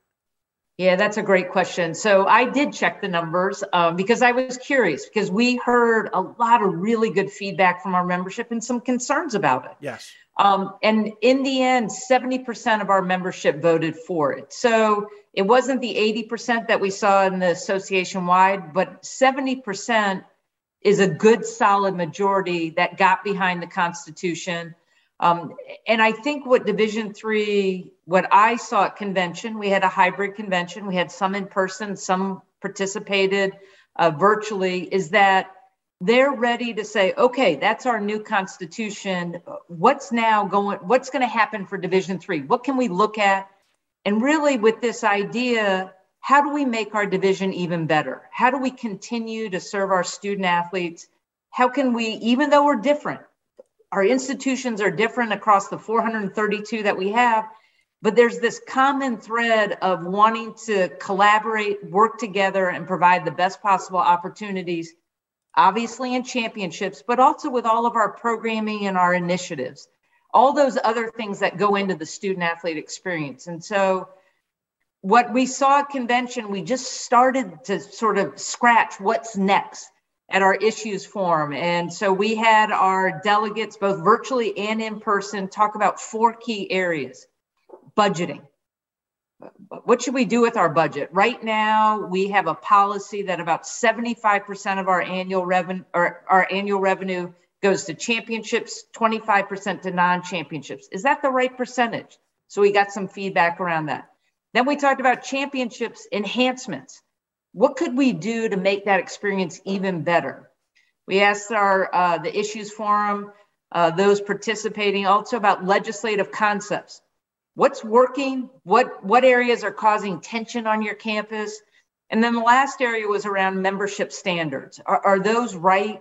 Do we are we asking the membership for the right things in terms of requirements? And so that's hard to do in a two-hour segment. Um, so what we're going to do, Dave, is we're going to follow that up with a membership survey that we're going to send out early next week. It will go to every institution, every conference office. There's one response per institution and per conference. And that survey asks very similar questions, but it gets even more detailed. And so we'll get that information back. We'll, we'll insert it right into our governance structure, all the great committees that we have they'll really be able to look at it. And then, as needed, they'll forward recommendations to Management Council and President's Council to either say maybe this policy needs to change, or maybe we need to put legislation before the entire membership to vote on in 2023. So, while I think our membership maybe was less excited about talking about the new constitution, I think they're really excited about shaping Division Three and how it's going to look the next year, the next three years, and then possibly the next 10 years. The budgetary issue is obviously something we'll come. I want to bring up, but we'll, I want to get to in a second because something that would, that the panel drove home, and Jason Fine especially, I remember speaking on this. Maybe it was Brad Bankston as well, but I, I'm sure all four of them did was the fact that many may pass this constitution despite the fact the budget's not going the way we want it. The money, the financial side's not going the way we really want things to go. Because now we're going to get our own autonomy. We don't have to go crawling to D1 and D2 to say, could you please let us do X? When they mm-hmm. could give two toots about that. Um, or they could throw a monkey wrench into the whole thing and, and blow up blow up an option that we want to do. I always use it raising the dues to two thousand dollars as an example of why you had to go ask them for a favor and they kind of gave you the favor and you kind of got lucky they gave you the favor. How how can D3 and maybe it's too early to ask this, but how can D3 reinvent itself, mold itself, whatever it wants to do with its own way of running things? What options are now maybe more on the table than they ever were before? And we never considered them because we never thought they'd be realistic. Yeah. So, so, you mentioned the first thing, and I don't know if our membership would say, "Oh, let's raise our dues again." Right. You know, if there's 432 adding into a pot, does it does a small increase help a greater? Right. It, so, but right. that is in the new constitution. We don't have to ask anybody's permission to do that. I think that there are some expectations that, um, for example, playing rules. Right now, we all operate under the same playing rules. And that's created some heartburn for some in the division. Others have said, well, of course we should do that if Division One and Division Two are doing it. But that's something now we have the autonomy to say, does that really make sense for our division? We may end up in the exact same spot, but that's autonomy we've never had before. Interesting. So something to think about. It, it's so if if your viewers said, well, what is it? I don't know today. Sure. But it, we know we have the autonomy to do that. What we're trying to figure out, um, because some things have occurred in terms of Board of Governors policies, do the divisions have the autonomy to maybe go in a different direction? There have been some things recently that our division has said we understand, but does that really make sense for our division? For example, we had the campus sexual violence policy attestation. I think most have said, yeah, that makes sense that every year, everybody on our staff, our student athletes should be educated about campus sexual violence. But starting next year, there's an additional requirement about transfers coming into your institution. And what we've heard from some of our schools is, well, that may cause some legal issues. That's what we're hearing. Is that really the best thing? And so there's lots to that to unpack. But at the end of the day, the question becomes do we have the autonomy to do something maybe different than the other two divisions? That's a still to be determined. Um, we passed a new constitution, but it's not effective until August 1st. So that gives us some time to sort of say, okay, where do we have the autonomy? And now that we have it, how do we want to use it? And that's why we're doing this membership survey because it I don't think our governance committees want to make that decision without having feedback from the entire membership, institutions and conferences. You, you may not know the answer to this either, but one of the brainstorms that's kind of come up that I thought was really intriguing was hey, okay, we're now our own division. We can do what we want. We don't have to be beholden to D1 and D2's rules. Maybe we decide the convention for us or legislative window for us is really an 18 month window. We need a little bit more time than the D1s who can get together whenever the damn well they please and have a conversation. We need 18 months. We need 24 months. So we're not going to convene every single year or legislatively vote on something every single year. Is that feasible? Is really my question. Not well it happened because we'll find out.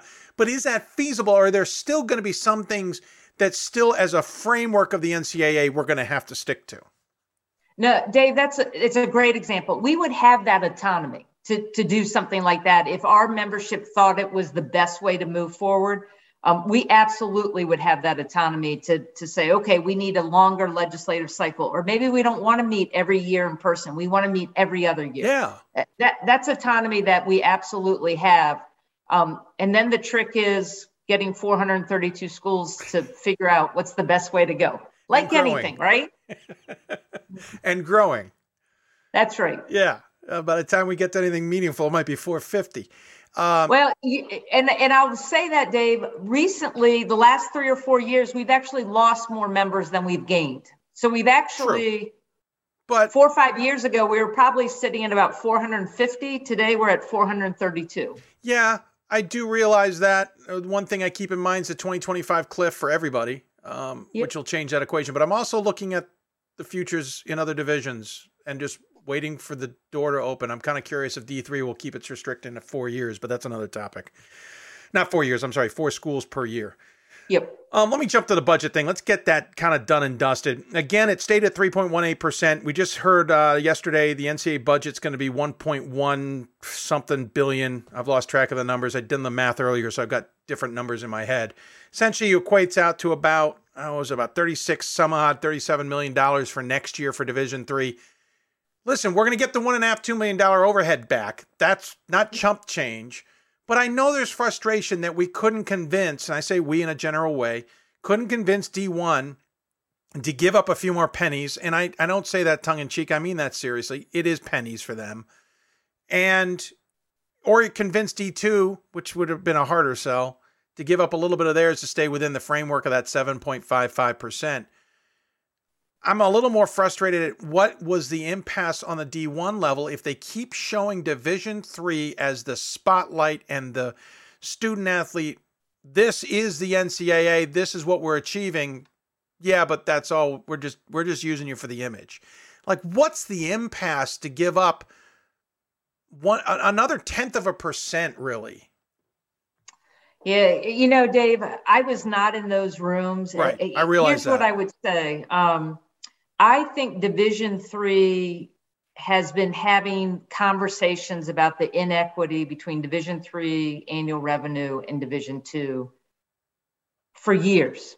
yeah the D- Um, D3 D2 one's a much more interesting one I I know I use D1 but they're the ones with got the purse strings That's right. So, so what I would, and I say that because while we've had that conversation amongst ourselves, in my 10 years, it's the first time that we had this conversation at an association wide level to really be able to drill home repeatedly to the board of governors, our division one colleagues and our division two colleagues. There are some inherent inequities with the annual revenue.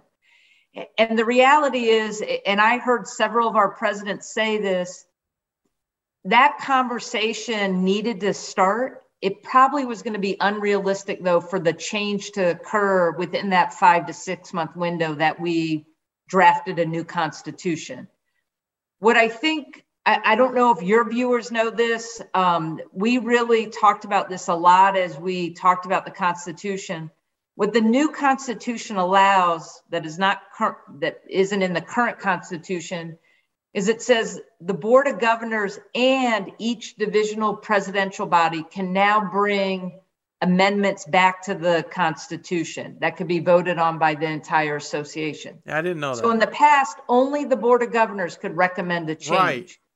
And so having that ability, having the ability for our division to say, all right, how do we go back at the finance discussion?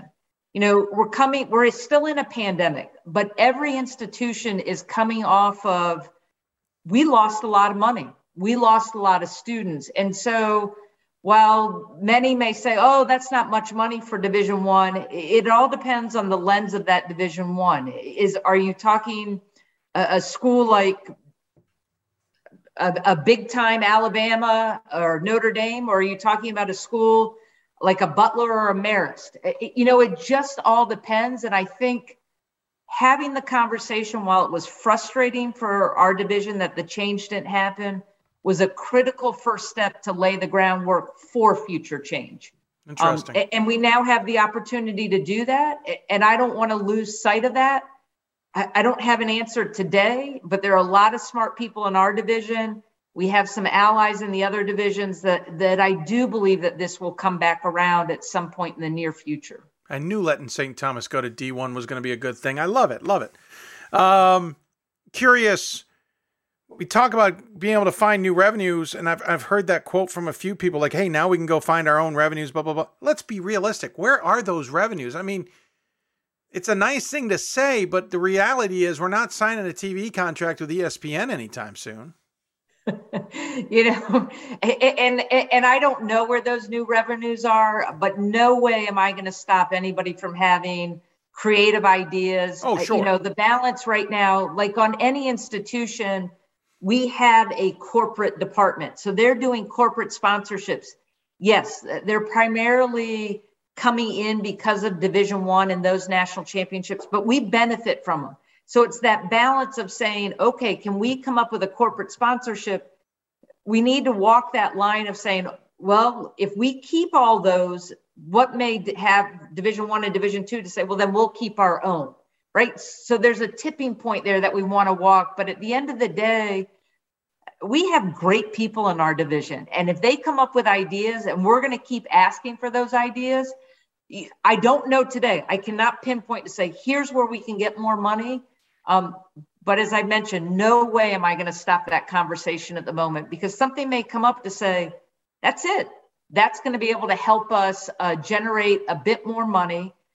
And I think at the end of the day, Dave, what I heard was if we had an, uh, an equal percentage to the Division Two, we could we could use that money and that equates to about $5 million so we'll work hard to figure out how do we add that additional $5 million to our budget. In the meantime we know in 24 25 we get a $4 million increase. So i think what's most important for our division is what can we do starting next year to start to enhance those championship experiences while maintaining some really important non-championship programs and initiatives yeah, um, uh, you you talked about the 75-25 split too. I've seen that vote brought up at other issue forums, and everyone overwhelmingly supported that. I would be interested to see where that conversation takes things uh, as well.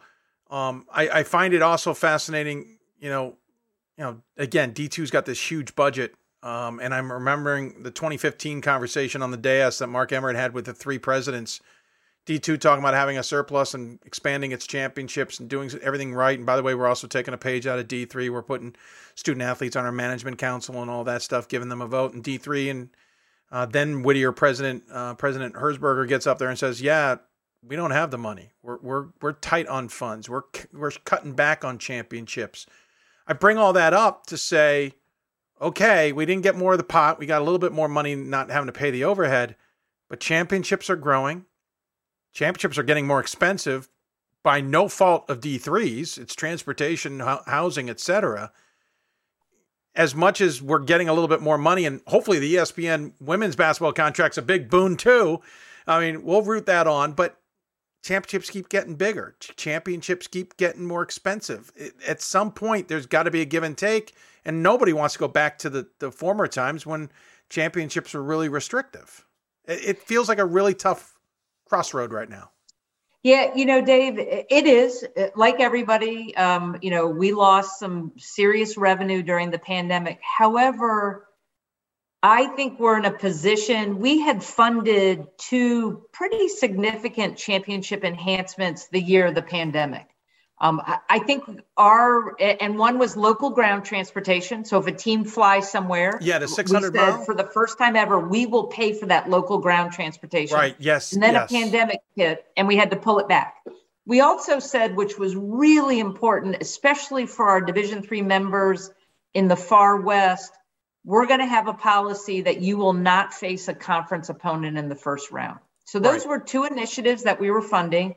We pulled it back because of the pandemic and the hit to the um, to our revenue. But strategic planning and finance, the championships committee, our president's council, our management council have said those are priorities that we want to bring back sooner rather than later. And then, as you know, we've also heard again, we had lots of great conversations before the pandemic about a day of rest at our national championships. And so that's something that our championships committee just met. They started that conversation. And again, as I mentioned, we're sending out this membership survey. We're asking all those questions. So it's like, all right, membership, what what t- give us some direction. We can't do everything, but prioritize. What are the most important? So I actually believe we're going to be able to get our championships add back those um, those funding for those important things that will make it a high quality championship.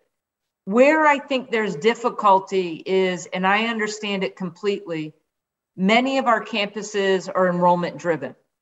So I'm going to do basketball because this is uh, Hoopsville. Uh, and some may say, I'll have a basketball team of 25 players. Well, that's perfect for enrollment management. Some coaches may say that's easy to coach, others may say it's difficult. Well, obviously, our travel parties are not that high. No. And so that's where we need to figure out. But what I think is the most important thing is whatever our established travel parties are right now, how do we make sure that they have the best possible experience? Travel, per diem, gifts, um, all the officials, all the things that go into making a high quality a championship. And I don't think we're that far off, to be honest. I believe that we're going to be able to get there and do those things that will be appreciated most especially by our student athletes. You you brought up one I wanted to bring up. Obviously, soccer championships, which I'm involved with, the coaches association came out, of course, a little late in the process. That's just my own personal opinion, saying, "Hey, you know, there's there's no gap between the semis and the championship. Of course, there's no gap between any of the rounds uh, on the weekends." And they wanted to pay for it. And the first thing I thought of, Louise, was, "Listen, it's a great idea, but you can't do for one if you can't do for all." And unless you're paying for all, nobody else is going to do like this. This is got this is going to end badly because it's going to get spun the wrong way. Not that we're not all for it, hmm. but you can't approve that, even if they are paying for it, because lacrosse is going to have the same argument, basketball is going to have the same argument, volleyball is going to have the same argument. You run into a, a, a cluster trying to get that all solved. But back to that budget question. Where's the money? Like everybody wants to do that. Everybody wants to get a, a, a, game between round one and a day between round one and two, a round day between three and four, and a round between the semis and championships, and get a day of rest. Everyone wants to do that, but that's more on the costs that we were just talking about are the most expensive. So how does that get done? And could sports also say no, we don't need it? That's right, Dave. So the very first thing is we're going to, I believe that the membership will come back and say, yes, a day of rest is. Yeah, I highly important. suspect that'll happen. So the championships committee, though, needs that information. They need to also touch just what you said, touch base with every sport committee and say, does it make sense for your sport? Get right. those recommendations. And at the end of the day, yes, there is a budget impact, but there's also a travel impact there's a good chance if you have a day of rest, you may be leaving campus on a Monday night or a Tuesday. We in Division Three, staying in class, the, the the less you can miss, the better. So it's just thinking through that. It's also thinking through, and I think a lot of conferences have gone away from this, but they used to play back to back in their conference tournaments. And it doesn't mean that if we change it at the NCAA level, you have to change it at the conference level, but there will absolutely be pressure that's a good point. And, and so I think the answer is yes, we want to get it done. We will find a way to get it done, but it's also nuance. It's just not as simple as like, just make it happen. And for the other two no. reasons I mentioned about missed class time yeah. and also what's the impact on regular season and conference tournament play. Yeah, I didn't think of the conference side of that. You're right. It's gonna it's gonna force that hand and there's a lot of conferences who are trying to squeeze in as as much of a tournament as possible. That's going to affect tournaments. Yeah, there's, there's a huge trickle down to all that. That'll be interesting to play out. Yeah. Um, and that's okay though. I think our I think our membership is there, and so you you listen and you pivot and you change. Um, but when the champs committee had the conversation in 2019, that's what they were trying to figure out: is the membership there and ready, knowing that there is a trickle down effect as I mentioned, on how you set up your tournaments and also in terms of missed class time. But we had a pandemic, we've had it for two years, and I just think there's a different view on it today than there was two years ago. We've heard that loud and clear, um, and the Champs Committee is making it a priority as they move forward. Yeah, it'll be fascinating to see how that all plays out. Um, that's an interesting topic. And, and again, we haven't even gotten into whether you play Thursday, Saturday, or Friday, Sunday second institutions that don't necessarily allow Sunday play or maybe can't play on a Saturday or whatever. That's correct. Yeah, there's there's a trickle down there that's going to have a huge impact. It'll be fascinating to see how it plays out. Um, what else out of the convention should we be aware of? I know there's the issues uh, the issues forum or the topic session, um, which I didn't get a chance to tune into, and I meant to go back and watch, and, and haven't had the time to do that either. Sometimes those things aren't for much. I, I remember sitting in one one time, and I came out going, "Wow, okay, we had votes on some really interesting things, but none of that's really going to mean much in the two next two three years. And then there's been others that come out of there going, hold on, and there's there's an idea coming down the road. One of them was the reduction of how many games are played by each uh, sport, which un- un- ended not the way the founders wanted, but it was interesting how it started. Anything on the on the radar we should be keeping our kind of uh, eyes on? Yeah, you know, I think it was one of the most fascinating legislative proposals that we had uh, in recent history. So there was a football proposal that there's always a football proposal, their... Louise.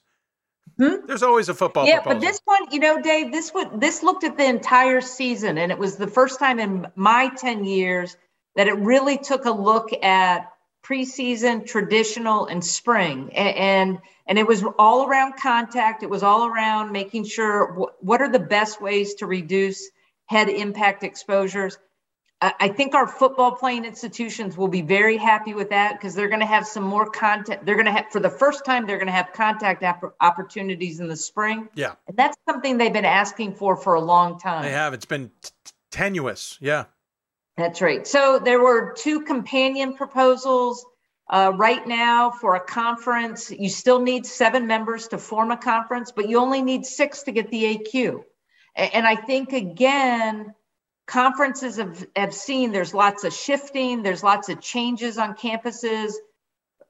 Primarily, I would guess because of funding levels. And I think they said this will give us more flexibility. So, in turn, also to form a single sport conference, you only need six members now. Probably one of the most fascinating proposals got referred back to the Interpretations and Legislations Committee. And, and that would have changed our current rule that if I'm in basketball, I'm on the team, I go to practice every day. As soon as that first competition occurs and I go back to practice the next day, I've used a season. Well, this would have said you won't use a season until you actually compete. And so it was referred, and the reason it was referred is what they wanted to say is one, what does the membership think about this? So we have the survey. But more importantly, how would this impact a student who says, I do want to come back for a fifth year. Well, they more than likely have to fully fund that. What does it mean if there's not a graduate program? What does it mean if they're at an institution that doesn't let them stay for a fifth year? And then what does it mean on the front end as you're recruiting new students? How does that impact your recruiting classes if you have maybe three or four students that are now going to stay five years? So I think it makes sense that it's going to be go back, it's going to be looked at. Um, and at the end of the day, if the governance structure doesn't move forward a similar type proposal, obviously the original uh, sponsors can bring it back for 2023. Well, and that one's interesting too because D3 some odd years ago got rid of the red shirt. They, said this is not what D3 stands for. And to some degree, I get that a student athlete may decide, listen, I'm not going to play this year because I want to focus on academics or I want to focus on having a year at another time to play, whatever the case may be. And I buy that as a former student athlete myself. But then my argument back is, then why are you practicing every day? Like, it's almost like you want your cake and eat it too. And it feels like that's the opposite of D3. But I agree with you. Referring didn't get surprise didn't surprise me. What happens next will be interesting on that one. On the AQ one, I feel like that one, no one looked at the fallout of that. There's reasons pretending per, pertaining to whichever sport you're looking at it from. If I'm in baseball, lacrosse, women's especially, um, or a small sport like men's volleyball or field hockey, I'm absolutely for this. You need it for geographic conferences, whatever the case may be. There are conferences, I mean, not that this applies necessarily, but there's two Wisconsin schools, I think, in the C2C for soccer because they don't have another choice. The numbers don't add up, but there's places like that. If I'm in a sport like football, this is the worst idea possible because you're going to just blow up the AQ and leave no at large bids potentially if play people start playing numbers and I'll say this again, we know where this is already moving. We already know of places this is going to take place. Was that one that should have been thought out a little bit more and said we need every sport to respond to this and maybe find a per sport answer than a blanket answer? Yeah, well, it was a membership proposal, and I, you know, this is what I love about the governance structure, Dave, is that they did that homework. They had those conversations.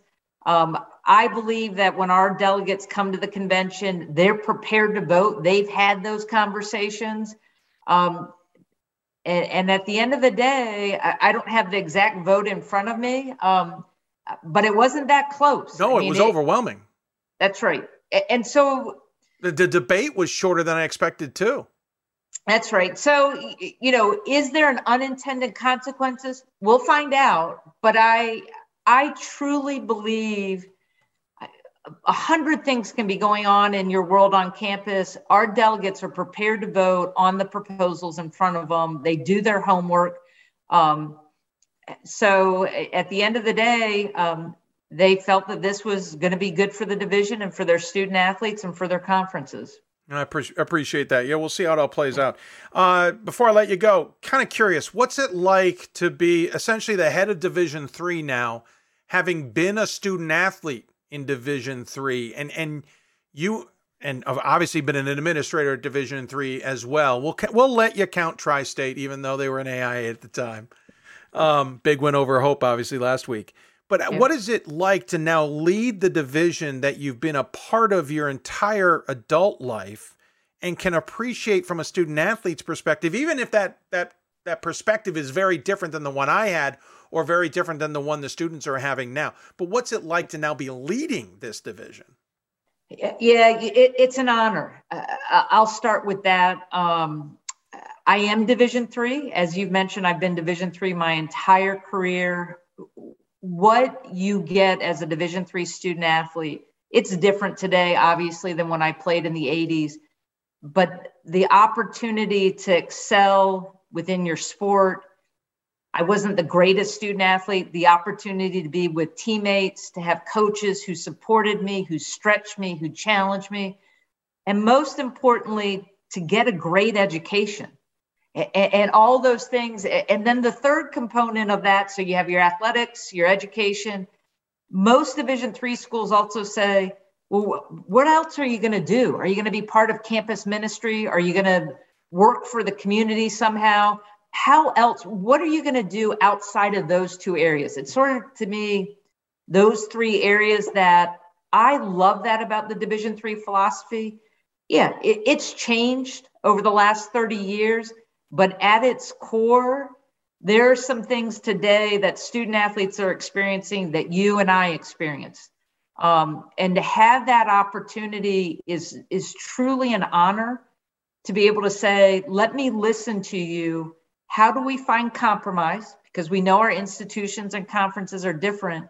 And how do we always continue to be better for the student athlete today? It, it's, um, it's just awesome because I love it. Yeah, that's cool. I appreciate getting to hear that from you. Uh, thanks for the time. Uh, as with Dan, as with a lot of our guests, I could talk forever and, and, and bring up other questions. I'm sure we've we've there's things that could have been brought up that we didn't bring up and whatnot. Uh, that happens all the time. But I appreciate you taking the time to at least chat with us. Uh, look forward to, to chatting with you down the road and having more conversations and learning more about Division Three and whatnot. Uh, as always, we give the guests the final word. Any final thoughts you want to share with those who may be tuned in? Yeah, well, one, Dave, it's great to see you virtually. I can't wait to see you in person. Um, as I was preparing for this, we haven't had a basketball championship in two years. So, how exciting to be able to have a national championship um, and just sort of all the goosebumps that go with that. Uh, I, I, think will be multiplied uh, this year. Um, so I wish everybody the best. Uh, continue to be safe and healthy. Um, and as I usually end, go Division Three. Yeah, well said. Yeah, Thomas More is still the defending champs in women's basketball.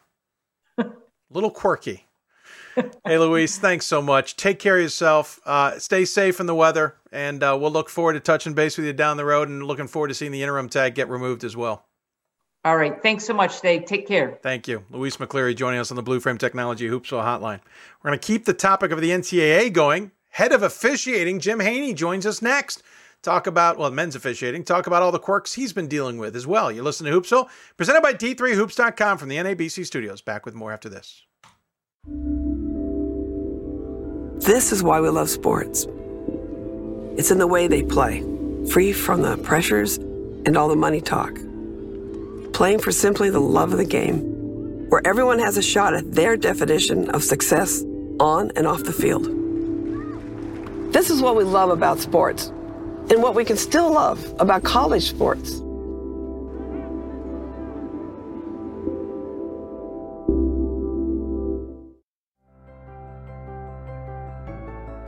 It's on us.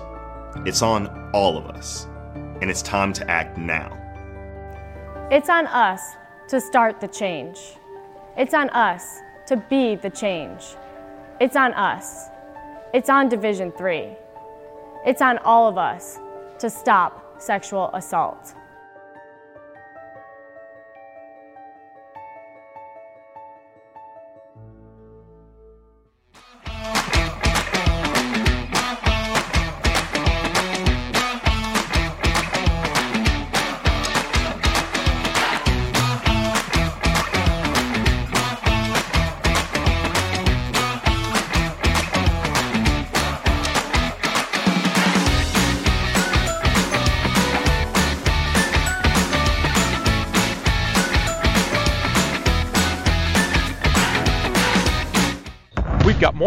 Than Division 1, more fans than Division 2, and more upsets than March Madness.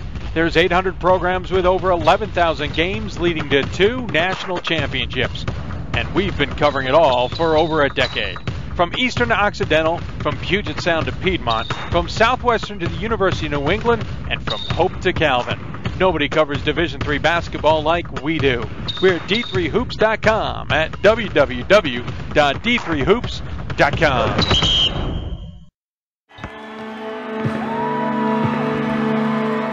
Great moments are born from great opportunity.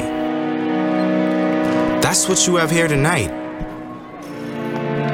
That's what you've earned here tonight. This is your time. Now go out there and take it.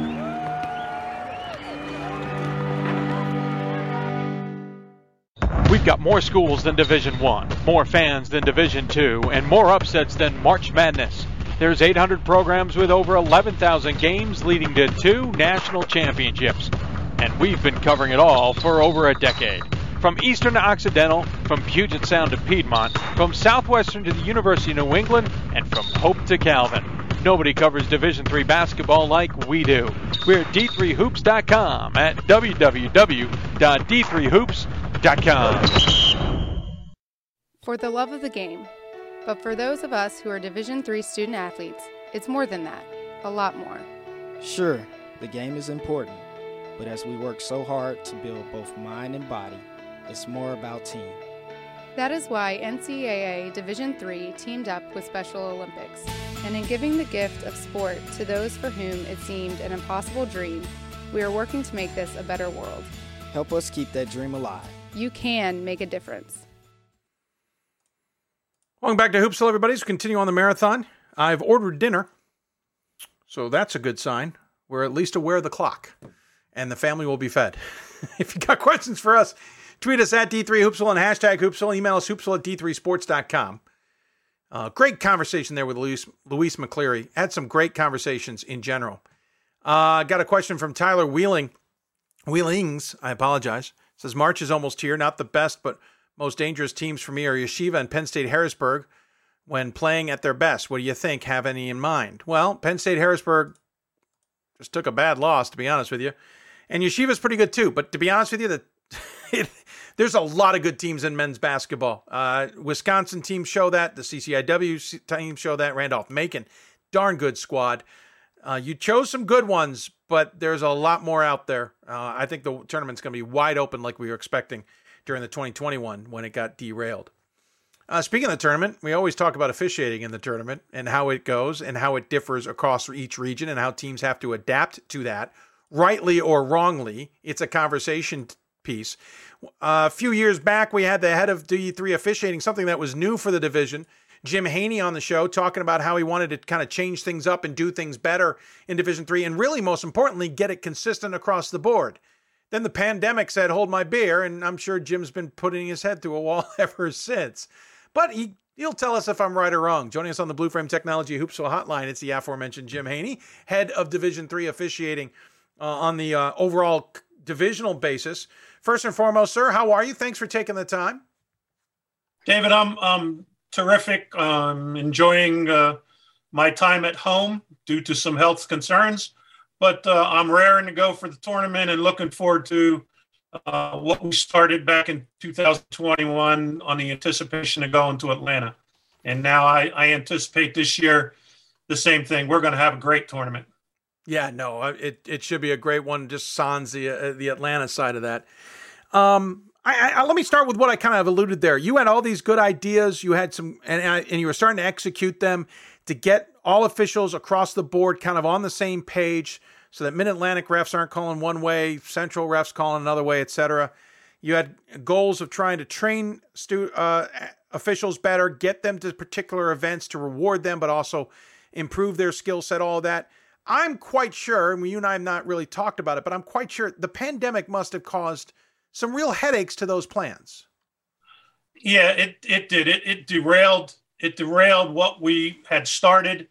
We were on such a good path uh, in 2021 in that tournament. The officiating was good, the level of play was good, and then all of a sudden, you know, we're pulling officials off of planes, we're pulling officials back off their cars on the road, turn around, go home. Teams the same way, and we basically are now starting back at square zero a little bit and uh, trying to get back on the same page. What's I, listen, we still have the conversation of those saying, well, they allow a lot of, of physicality in the paint in this region, and they call the hand check a lot in this region, and, and so on and so forth. And I know you're trying to strive towards that. I suspect we're still in that conversation mode, A, because that's what we expect and assume. And so maybe we're missing the bigger picture. But B, because you haven't been able to get everybody on the page by this point like you were hoping to. That's true to a point, Dave, but yet uh, across the country, we have 26 supervisors that have really bought in to our program that Alex and I have put together. And they have strived to go out to make it better for our teams so that there is some type of consistency across the country. Now, with the turnover of young officials and with the inexperience of the younger group coming in every year to replace the guys that are being rewarded for doing a good job and going to division one you know we we have this core group that basically is just out of high school and now they're coming to division three college basketball and the expectations are a whole lot different there's accountability there's tape there's film there's all kind of things and we're better we're we're better we're not where we need to be but we are clearly better in the state of officiating right now than we were five years ago when I took over. I can't believe it's been five years, just for the record. Um, I, I use this next question. Let me first give an example. There were two games that I was a part of that I know video slash memorandums were sent out about a short time later. One of them had to do, I wasn't actually involved with the one. I just realized I'm involved with the school, so I knew about it. Had to do with um, when does the basket go through or when does the clock stop? Does it go through the rim or through the net? And maybe that was women's basketball, but it came up. And the other one was in the men's basketball game, they started with a women's ball. Uh, we played four minutes of basketball uh, with a women's ball before a free throw shooter said, Something's not right here. um, I, I ask you, I know that there's a constant leg. Check this out. Let's keep that from happening. Check this out. Let's keep that from happening. But how's that process actually work? How does how do either the local supervisors or yourself start talking to officials about improvements on a weekly, biweekly, whatever basis that you do that on? Well, they have calls. They have calls for their staffs, and we have we instituted um, coordinator calls for our 26 supervisors every month, just like Division One. So we'll get the feedback from what JD has, uh, and then I'll give the 26 supervisors what's applicable to our Division Three because some of the stuff that JD goes across replay and and some of the other things we don't have.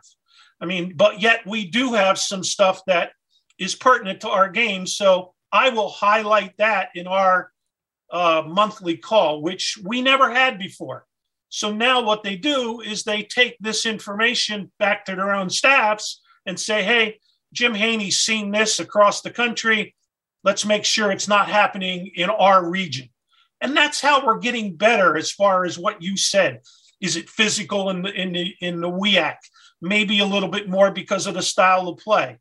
Is it is their hand checking called more in the NJAC or less in the NJAC? Could be, but yet we're getting there. We're we're getting there. Clearly, we're on the right road. Yeah, interesting. I, I appreciate that. The fact that you guys never even had those conversations. Um, I, I, guess I just assumed they did happen, or, or I just never thought about it. So uh, interesting that, that that at least they're in place now. How many games do you watch? Let's say in a general week, and and are you feeding back to the supervisors or directly to the officials? And thus, how many are supervisors watching and, and then feeding back on? Well, we're all watching uh, every game that we can right now because of the NCAA tournament.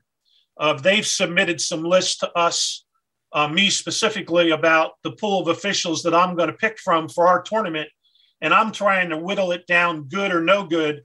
Um, I have about 215 right now, and I'll get that down to probably 180. But I watch games. I, guys don't even think I have a life because I'll text the supervisor. Mark Cook thinks I stay up to two o'clock in the morning just to watch Whitworth and Whitman. so, and when I text him to ask him the names on the game, he says his first thing he says is, "Get a life." it's two o'clock in the morning. We got to stop. But you know, that's awesome. I watch games all over the country, and and you were talking about feedback. One of the critical things that we started way back when and was high on the priority list was to get feedback to the officials on their performances during the regular season. We have done that. We have started that. There's an evaluation form that now, as soon as the supervisor or Jim Haney or an observer for one of the leagues hits submit, it goes immediately to the to the to the referee. He can then look at the comments and he can judge and go back to check out all the plays that are good, no good, whatever. So we're clearly way ahead of where we were way ahead as far as communication with the officials and with what the supervisors have done by buying into this plan. It says a lot because I think a few years ago, I think you were still talking about trying to get supervisors on board with what you were trying to do and thus get officials on board with what you were trying to do. There was a little bit of uh, maybe stubbornness of, of trying to of change those things. Yes, I agree. As as change comes for all of us in my generation, as you know, we are not too tech savvy. and like to open a Google document is a chore. So, you know, that becomes a little tooth pulling. And, and, but now we're, we're clearly, we're in today's age and we're, we're clearly way ahead of where we were. It's amazing. Um, I remember when we were out in Vegas, I know I've shared this story. I think I shared this story with you. I know I've shared it with others.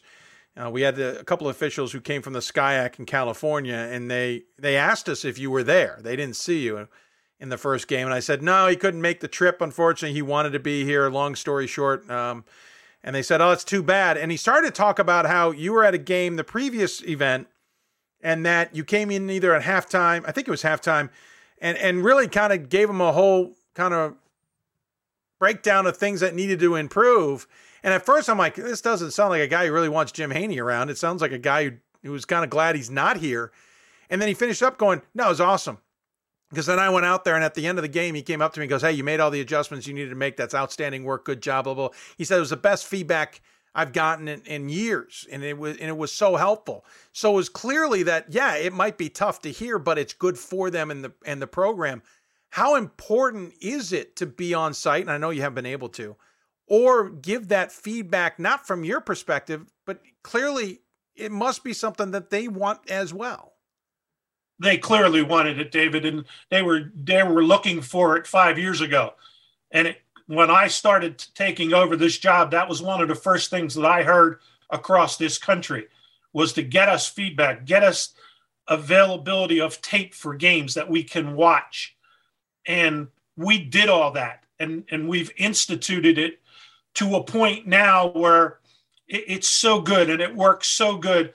And, and I got to give Mort credit because his skill set has has changed how we look at officiating in D3 with technology, with the help of his stuff and what he did. He has now gotten all of the supervisors and myself back into this day and age, and it's clearly making it easier to get that communication, even if we're not on site, back to the official because we're still sitting and watching games. You're talking about Alex, the uh, liaison, right? Alex Mortellaro, right? Yep. No, I just want to make sure I was on the right page with you. Uh, one of the other things you you had mentioned about the the Vegas event and some others was that you wanted to kind of make them.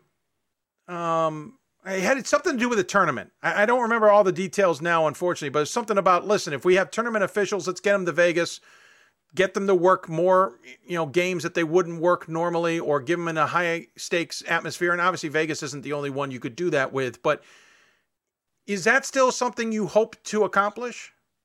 Yes, Dave. That that would be that would be an upgrade for the tournament itself if the coaches knew that we were bringing in NCAA tournament officials from the previous year to work their games that are so important. How many highly ranked teams have you had out there in the last three, four years where the tournament's been terrific? Yeah. I can think of John, the year I was there, John Hopkins lost two games yeah. in overtime that were decided by officiating. Yeah.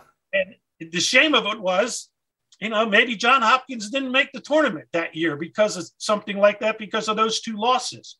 But how about if I can upgrade the quality of officiating to previous year's tournament referees and reward them for having a good year and then tell the coaches, hey, you're getting people to work the Final Four. You're getting people to work the Sweet 16 from the previous year. Bring all the good teams out there. Now let them really play, knowing that the level of officiating is going to be really good. You know, instead of going in and maybe they hold their breath a little bit and say, uh, who am I getting out here in yeah. Las Vegas since there's no D3 refs anywhere near Las Vegas? Yeah, fair point. Uh, I, you know, I've always thought we've gotten decent officials, though I've certainly had different perspectives once you shined a light on them. Uh, but you see things in a light that we certainly don't see. To that extent, back to the question I was, or the mention comment I mentioned earlier about, you know, well, that how can they adjust that there's a lot of banging inside allowed by these officials, etc. If I'm a layperson watching a game, especially in different regions, what should I look to see or not see that would let me know? That things are a little bit more on keel. Is it possible to notice that? You should see uh, you should see effort. You should see guys giving effort, running up and down the floor, running to and from their table uh, on fouls. You should see very good communication with coaches, not going over there and immediately putting up the stop sign, but having an ear, lending an ear, which we're working on. And coaches appreciate that because that's another part of the equation. You should see some consistency on calls from end to end. Maybe, you know, maybe it's not what I want totally, but it's consistent. It's it's a little bit, you know, stronger maybe in the WIAC because they play a little bit differently and it's more physical, but yet it's physical at both ends. It's not just physical at one end for, you know, Oshkosh. It's physical for La Crosse also. But those are some of the things that you should be able to see that should stick out to you that a hand check's a hand check and a hand check's a hand check down here and the game's being played better there's not as much clutching and grabbing as there used to be in the middle of the paint. One of the other things is the point of emphasis we get every year on something. Uh, legal screens, flopping, those are two off the top of my head. Uh, I think the hand check, but that was also on the women's side, so I might be confusing it. It feels like by the time we get to midway to two thirds of the way through the year, we see it less called. Now, maybe that's maybe that's because teams have adjusted, and I freely admit we're not seeing it called because teams aren't doing it as much anymore. Or is there still an element of officials get tired of calling it and get tired of hearing from coaches they don't want to see that called anymore, even though they're being told by their bosses it's a point of emphasis. By the way, the coaches made it a point of emphasis, but that's a whole other conversation. No, this is it's being called, and, the reason teams teams adjust. Coaches, our coaches at this level are good. They they do a great job with the student athletes, and they adjust. They adjust how their legs being called. They're no dummies. They're not. They're not gonna. They're they're they're not gonna just say, "Oh, it's not going to get called." They know what's going on. They they play. They're so, they play each other so much they're so familiar with each other, like the CCIW. I mean, there, there's teams out there, they, they bang heads every night. I mean, there's four or five hard games in that league. And I'm just using the CCIW as an example, but they, they know what's going on. And the supervisors continue to tell the officials, hey, we're getting rid of flopping. Guess what? There's no flopping right now. You don't see it very much I've seen a lot less. Yeah. Yeah, right. True. You see some, Oh, How yeah, about you the see hook some and- and you see some argue for it. Yeah. But how about the hook and hold that we used to see where a guy would just grab the guy's arm and then try to get a rebound with one arm while he was holding the other guy? I saw that called last night, I think, or no, a couple nights ago for the first time in forever, and it dawned on me I hadn't seen it. Right. It's gone away. We've Yeah. gotten rid of it. The coaches have told their kids, knock it off. Flopping, knock it off. It's going to get called. Don't do it. It's not AAU, it's not high school. And there's accountability. And if guys don't call it, guess what? Maybe they don't work in the postseason. Yeah. You know, there's still we're all we're all trying to be the best that we can be. So at the end of the year, our name comes up for postseason play, and that's what we want. Yeah, that's that's pretty cool. I appreciate that perspective on it. Uh, I'm sure there's lots more we could talk about, but I don't want to hog more of your time. Uh, I know it's a big job. You probably have a lot of games to watch tonight uh, that have been moved around. I'm sure that doesn't help your schedule, by the way. All the games that have been moved around. I am curious before I let you go. They'll come out with the bracket. Normally, how this is done, there's an initial bracket put out on Sunday night that the committee at least puts together. Then on Monday, they'll review it before it's made public, i.e., I get to see it. We record something and it's put out later that day. At what point do you see the bracket? And at what point do you start working on assignments? And, and quick aside to that, is it still a policy that if of officials seen that team within two years, they're not officiating that game? Um, it's it's neutrality. It's it's complete neutrality. Um, it's not within two years. Okay. Um, you know, but they won't work the conference.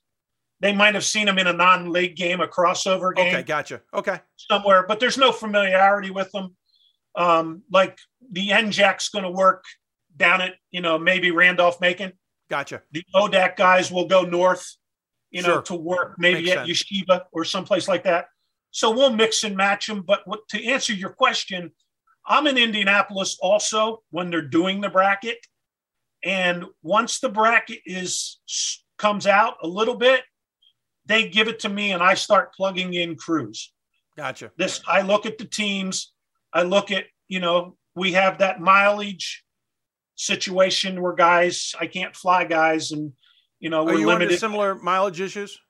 Yeah we're we're under i think this year it's 600 miles Yep. Okay, so you have the same mileage rules that we have. Got it. yes yes so um i'm looking at the crews and then i'll mix and match them and by the time monday comes when you get it i'm pretty much ready to go unless there's been a tweak to it overnight for some reason Right. and then um, you know whatever then i'll put the final monday night the the the, the assignments will go out or tuesday the assignments will go out to the officials so they know where they're going but that's how it works for me and i'm How, how much are you looking to the next weekend and beyond? How much are you holding guys back maybe to be used the next weekend or whatever the case may be? no i'm not they're, they're, they're, my best is going out in first, first and second round. And you're reusing them now, right? Yes, I'm reusing them. Yeah, that was Yeah. the difference in the past. Is sometimes they didn't get used earlier on. You're now rewarding kind of like the pros do.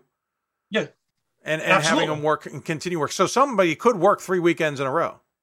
conceivably um conceivably i might not i might take the best three crews from the first weekend where i'm going to use at 16 sites i will have three crews two friday night and one saturday night Sure. All evaluated all evaluated by an on-site observer sent to me the evaluation sent to me. I then look at it and maybe if i see a crew because i'm going to be sitting watching all the games in indianapolis um, if i see a crew that's really done good i might take them right to the to the final four and skip a weekend just so that they're not seeing the same team over or case. I might save them but more than likely they could work three weekends I want to see where you're watching all the games because we, we try here to to do a little bit of a whip around, and I was going to offer you a seat, but then it dawned on me you're slave to whatever we're going to. I've got to imagine watching all the games in front of you at once. That's got to be pretty fun. I, I want to be in that room. Yeah, it is. It is fun. Mort and I, Mort and I have fun. We sit and just keep moving pieces around. This game's on. This game's starting. Let's put this game on there. That game's over. We're done with that game. You know, but we'll watch, especially games coming down to the end. Sure. Um, in the last four minutes, where we, you know, where we have a close ball game, uh, that'll be on some big screen TV, so we can watch the whole I, thing. I want to put a camera in the room and just get a feed for to show people you guys working. That's we don't need audio. We just want this is the visual of you guys in that insanity. That'd be fun.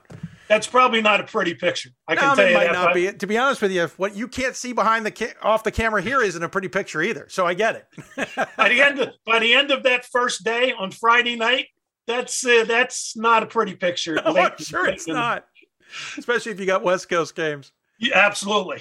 Hey, sir, really appreciate the time. Great insight. I hope other people learn from it as well. Uh, door is always open. Should you ever want to come on and talk uh, or or bring something to the table, please uh, know that we are always here for you. We love it. Uh, I find it fascinating, and I'm glad D3 went in this direction.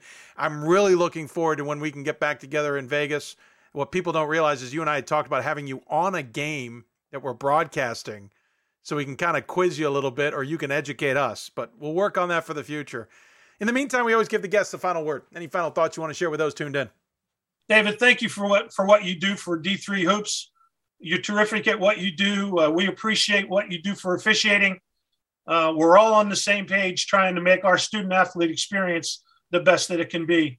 And uh, as long as we keep striving to do that, I think we've got a, a, a great path to go down. I appreciate So that. I don't think the guys who had the women's ball appreciate me much. I saw one the next game and uh, we gave him a hard time. I don't think he liked me that much, but it was fun for me. hey Jim, take care of yourself. Rest up and your and your health stuff. Uh, as one who went through it myself, I wish you nothing but the best, and I look forward to talking to you down the road. See you in Fort Wayne, David. Thank Definitely. you. Take care. Jim Haney joining us on the Blue Frame Technology Hoopsville Hotline. Great conversation. Loved having him on. Appreciate him taking the time to do so. When we come back, we're going to switch gears, go all the way out west, talk to Fred Hogan. Fred Hogan. Fred Rogan. Oh, Fred, I apologize. Fred Rogan's going to be on the show. If you don't know who Fred Rogan is, you've got time to go look him up while we get ready. He is a big time NBC sports person out in LA. His son plays Division three basketball. He tells us that entire story. He breaks down the SCIAC in amazing ways, and he's got his own take on D3 stuff. He's educated, he's smart, and he's going to have you scratching your head on a few things, in my opinion. It was an awesome conversation I got to have with him on what is an absolutely bonkers few weeks for him. I appreciate him getting the time to do so. He joins us next. You're listening to Hoopsville, presented by D3Hoops.com from the NABC studios. Thanks to our partners at Blue Frame Technology. While we've gotten an opportunity, we should absolutely mention the NABC and their support. National Association of Basketball Coaches works to further bo- the best interests of the game of basketball, the coaches and players who participate in the sport. The NABC thanks its nearly 5,000 co- uh, member coaches, including the many in Division Three, who impact our game for upholding the core values of leadership, advocacy, service, education, and inclusion. For more information on the NABC, head to nabc.com. More in a bit.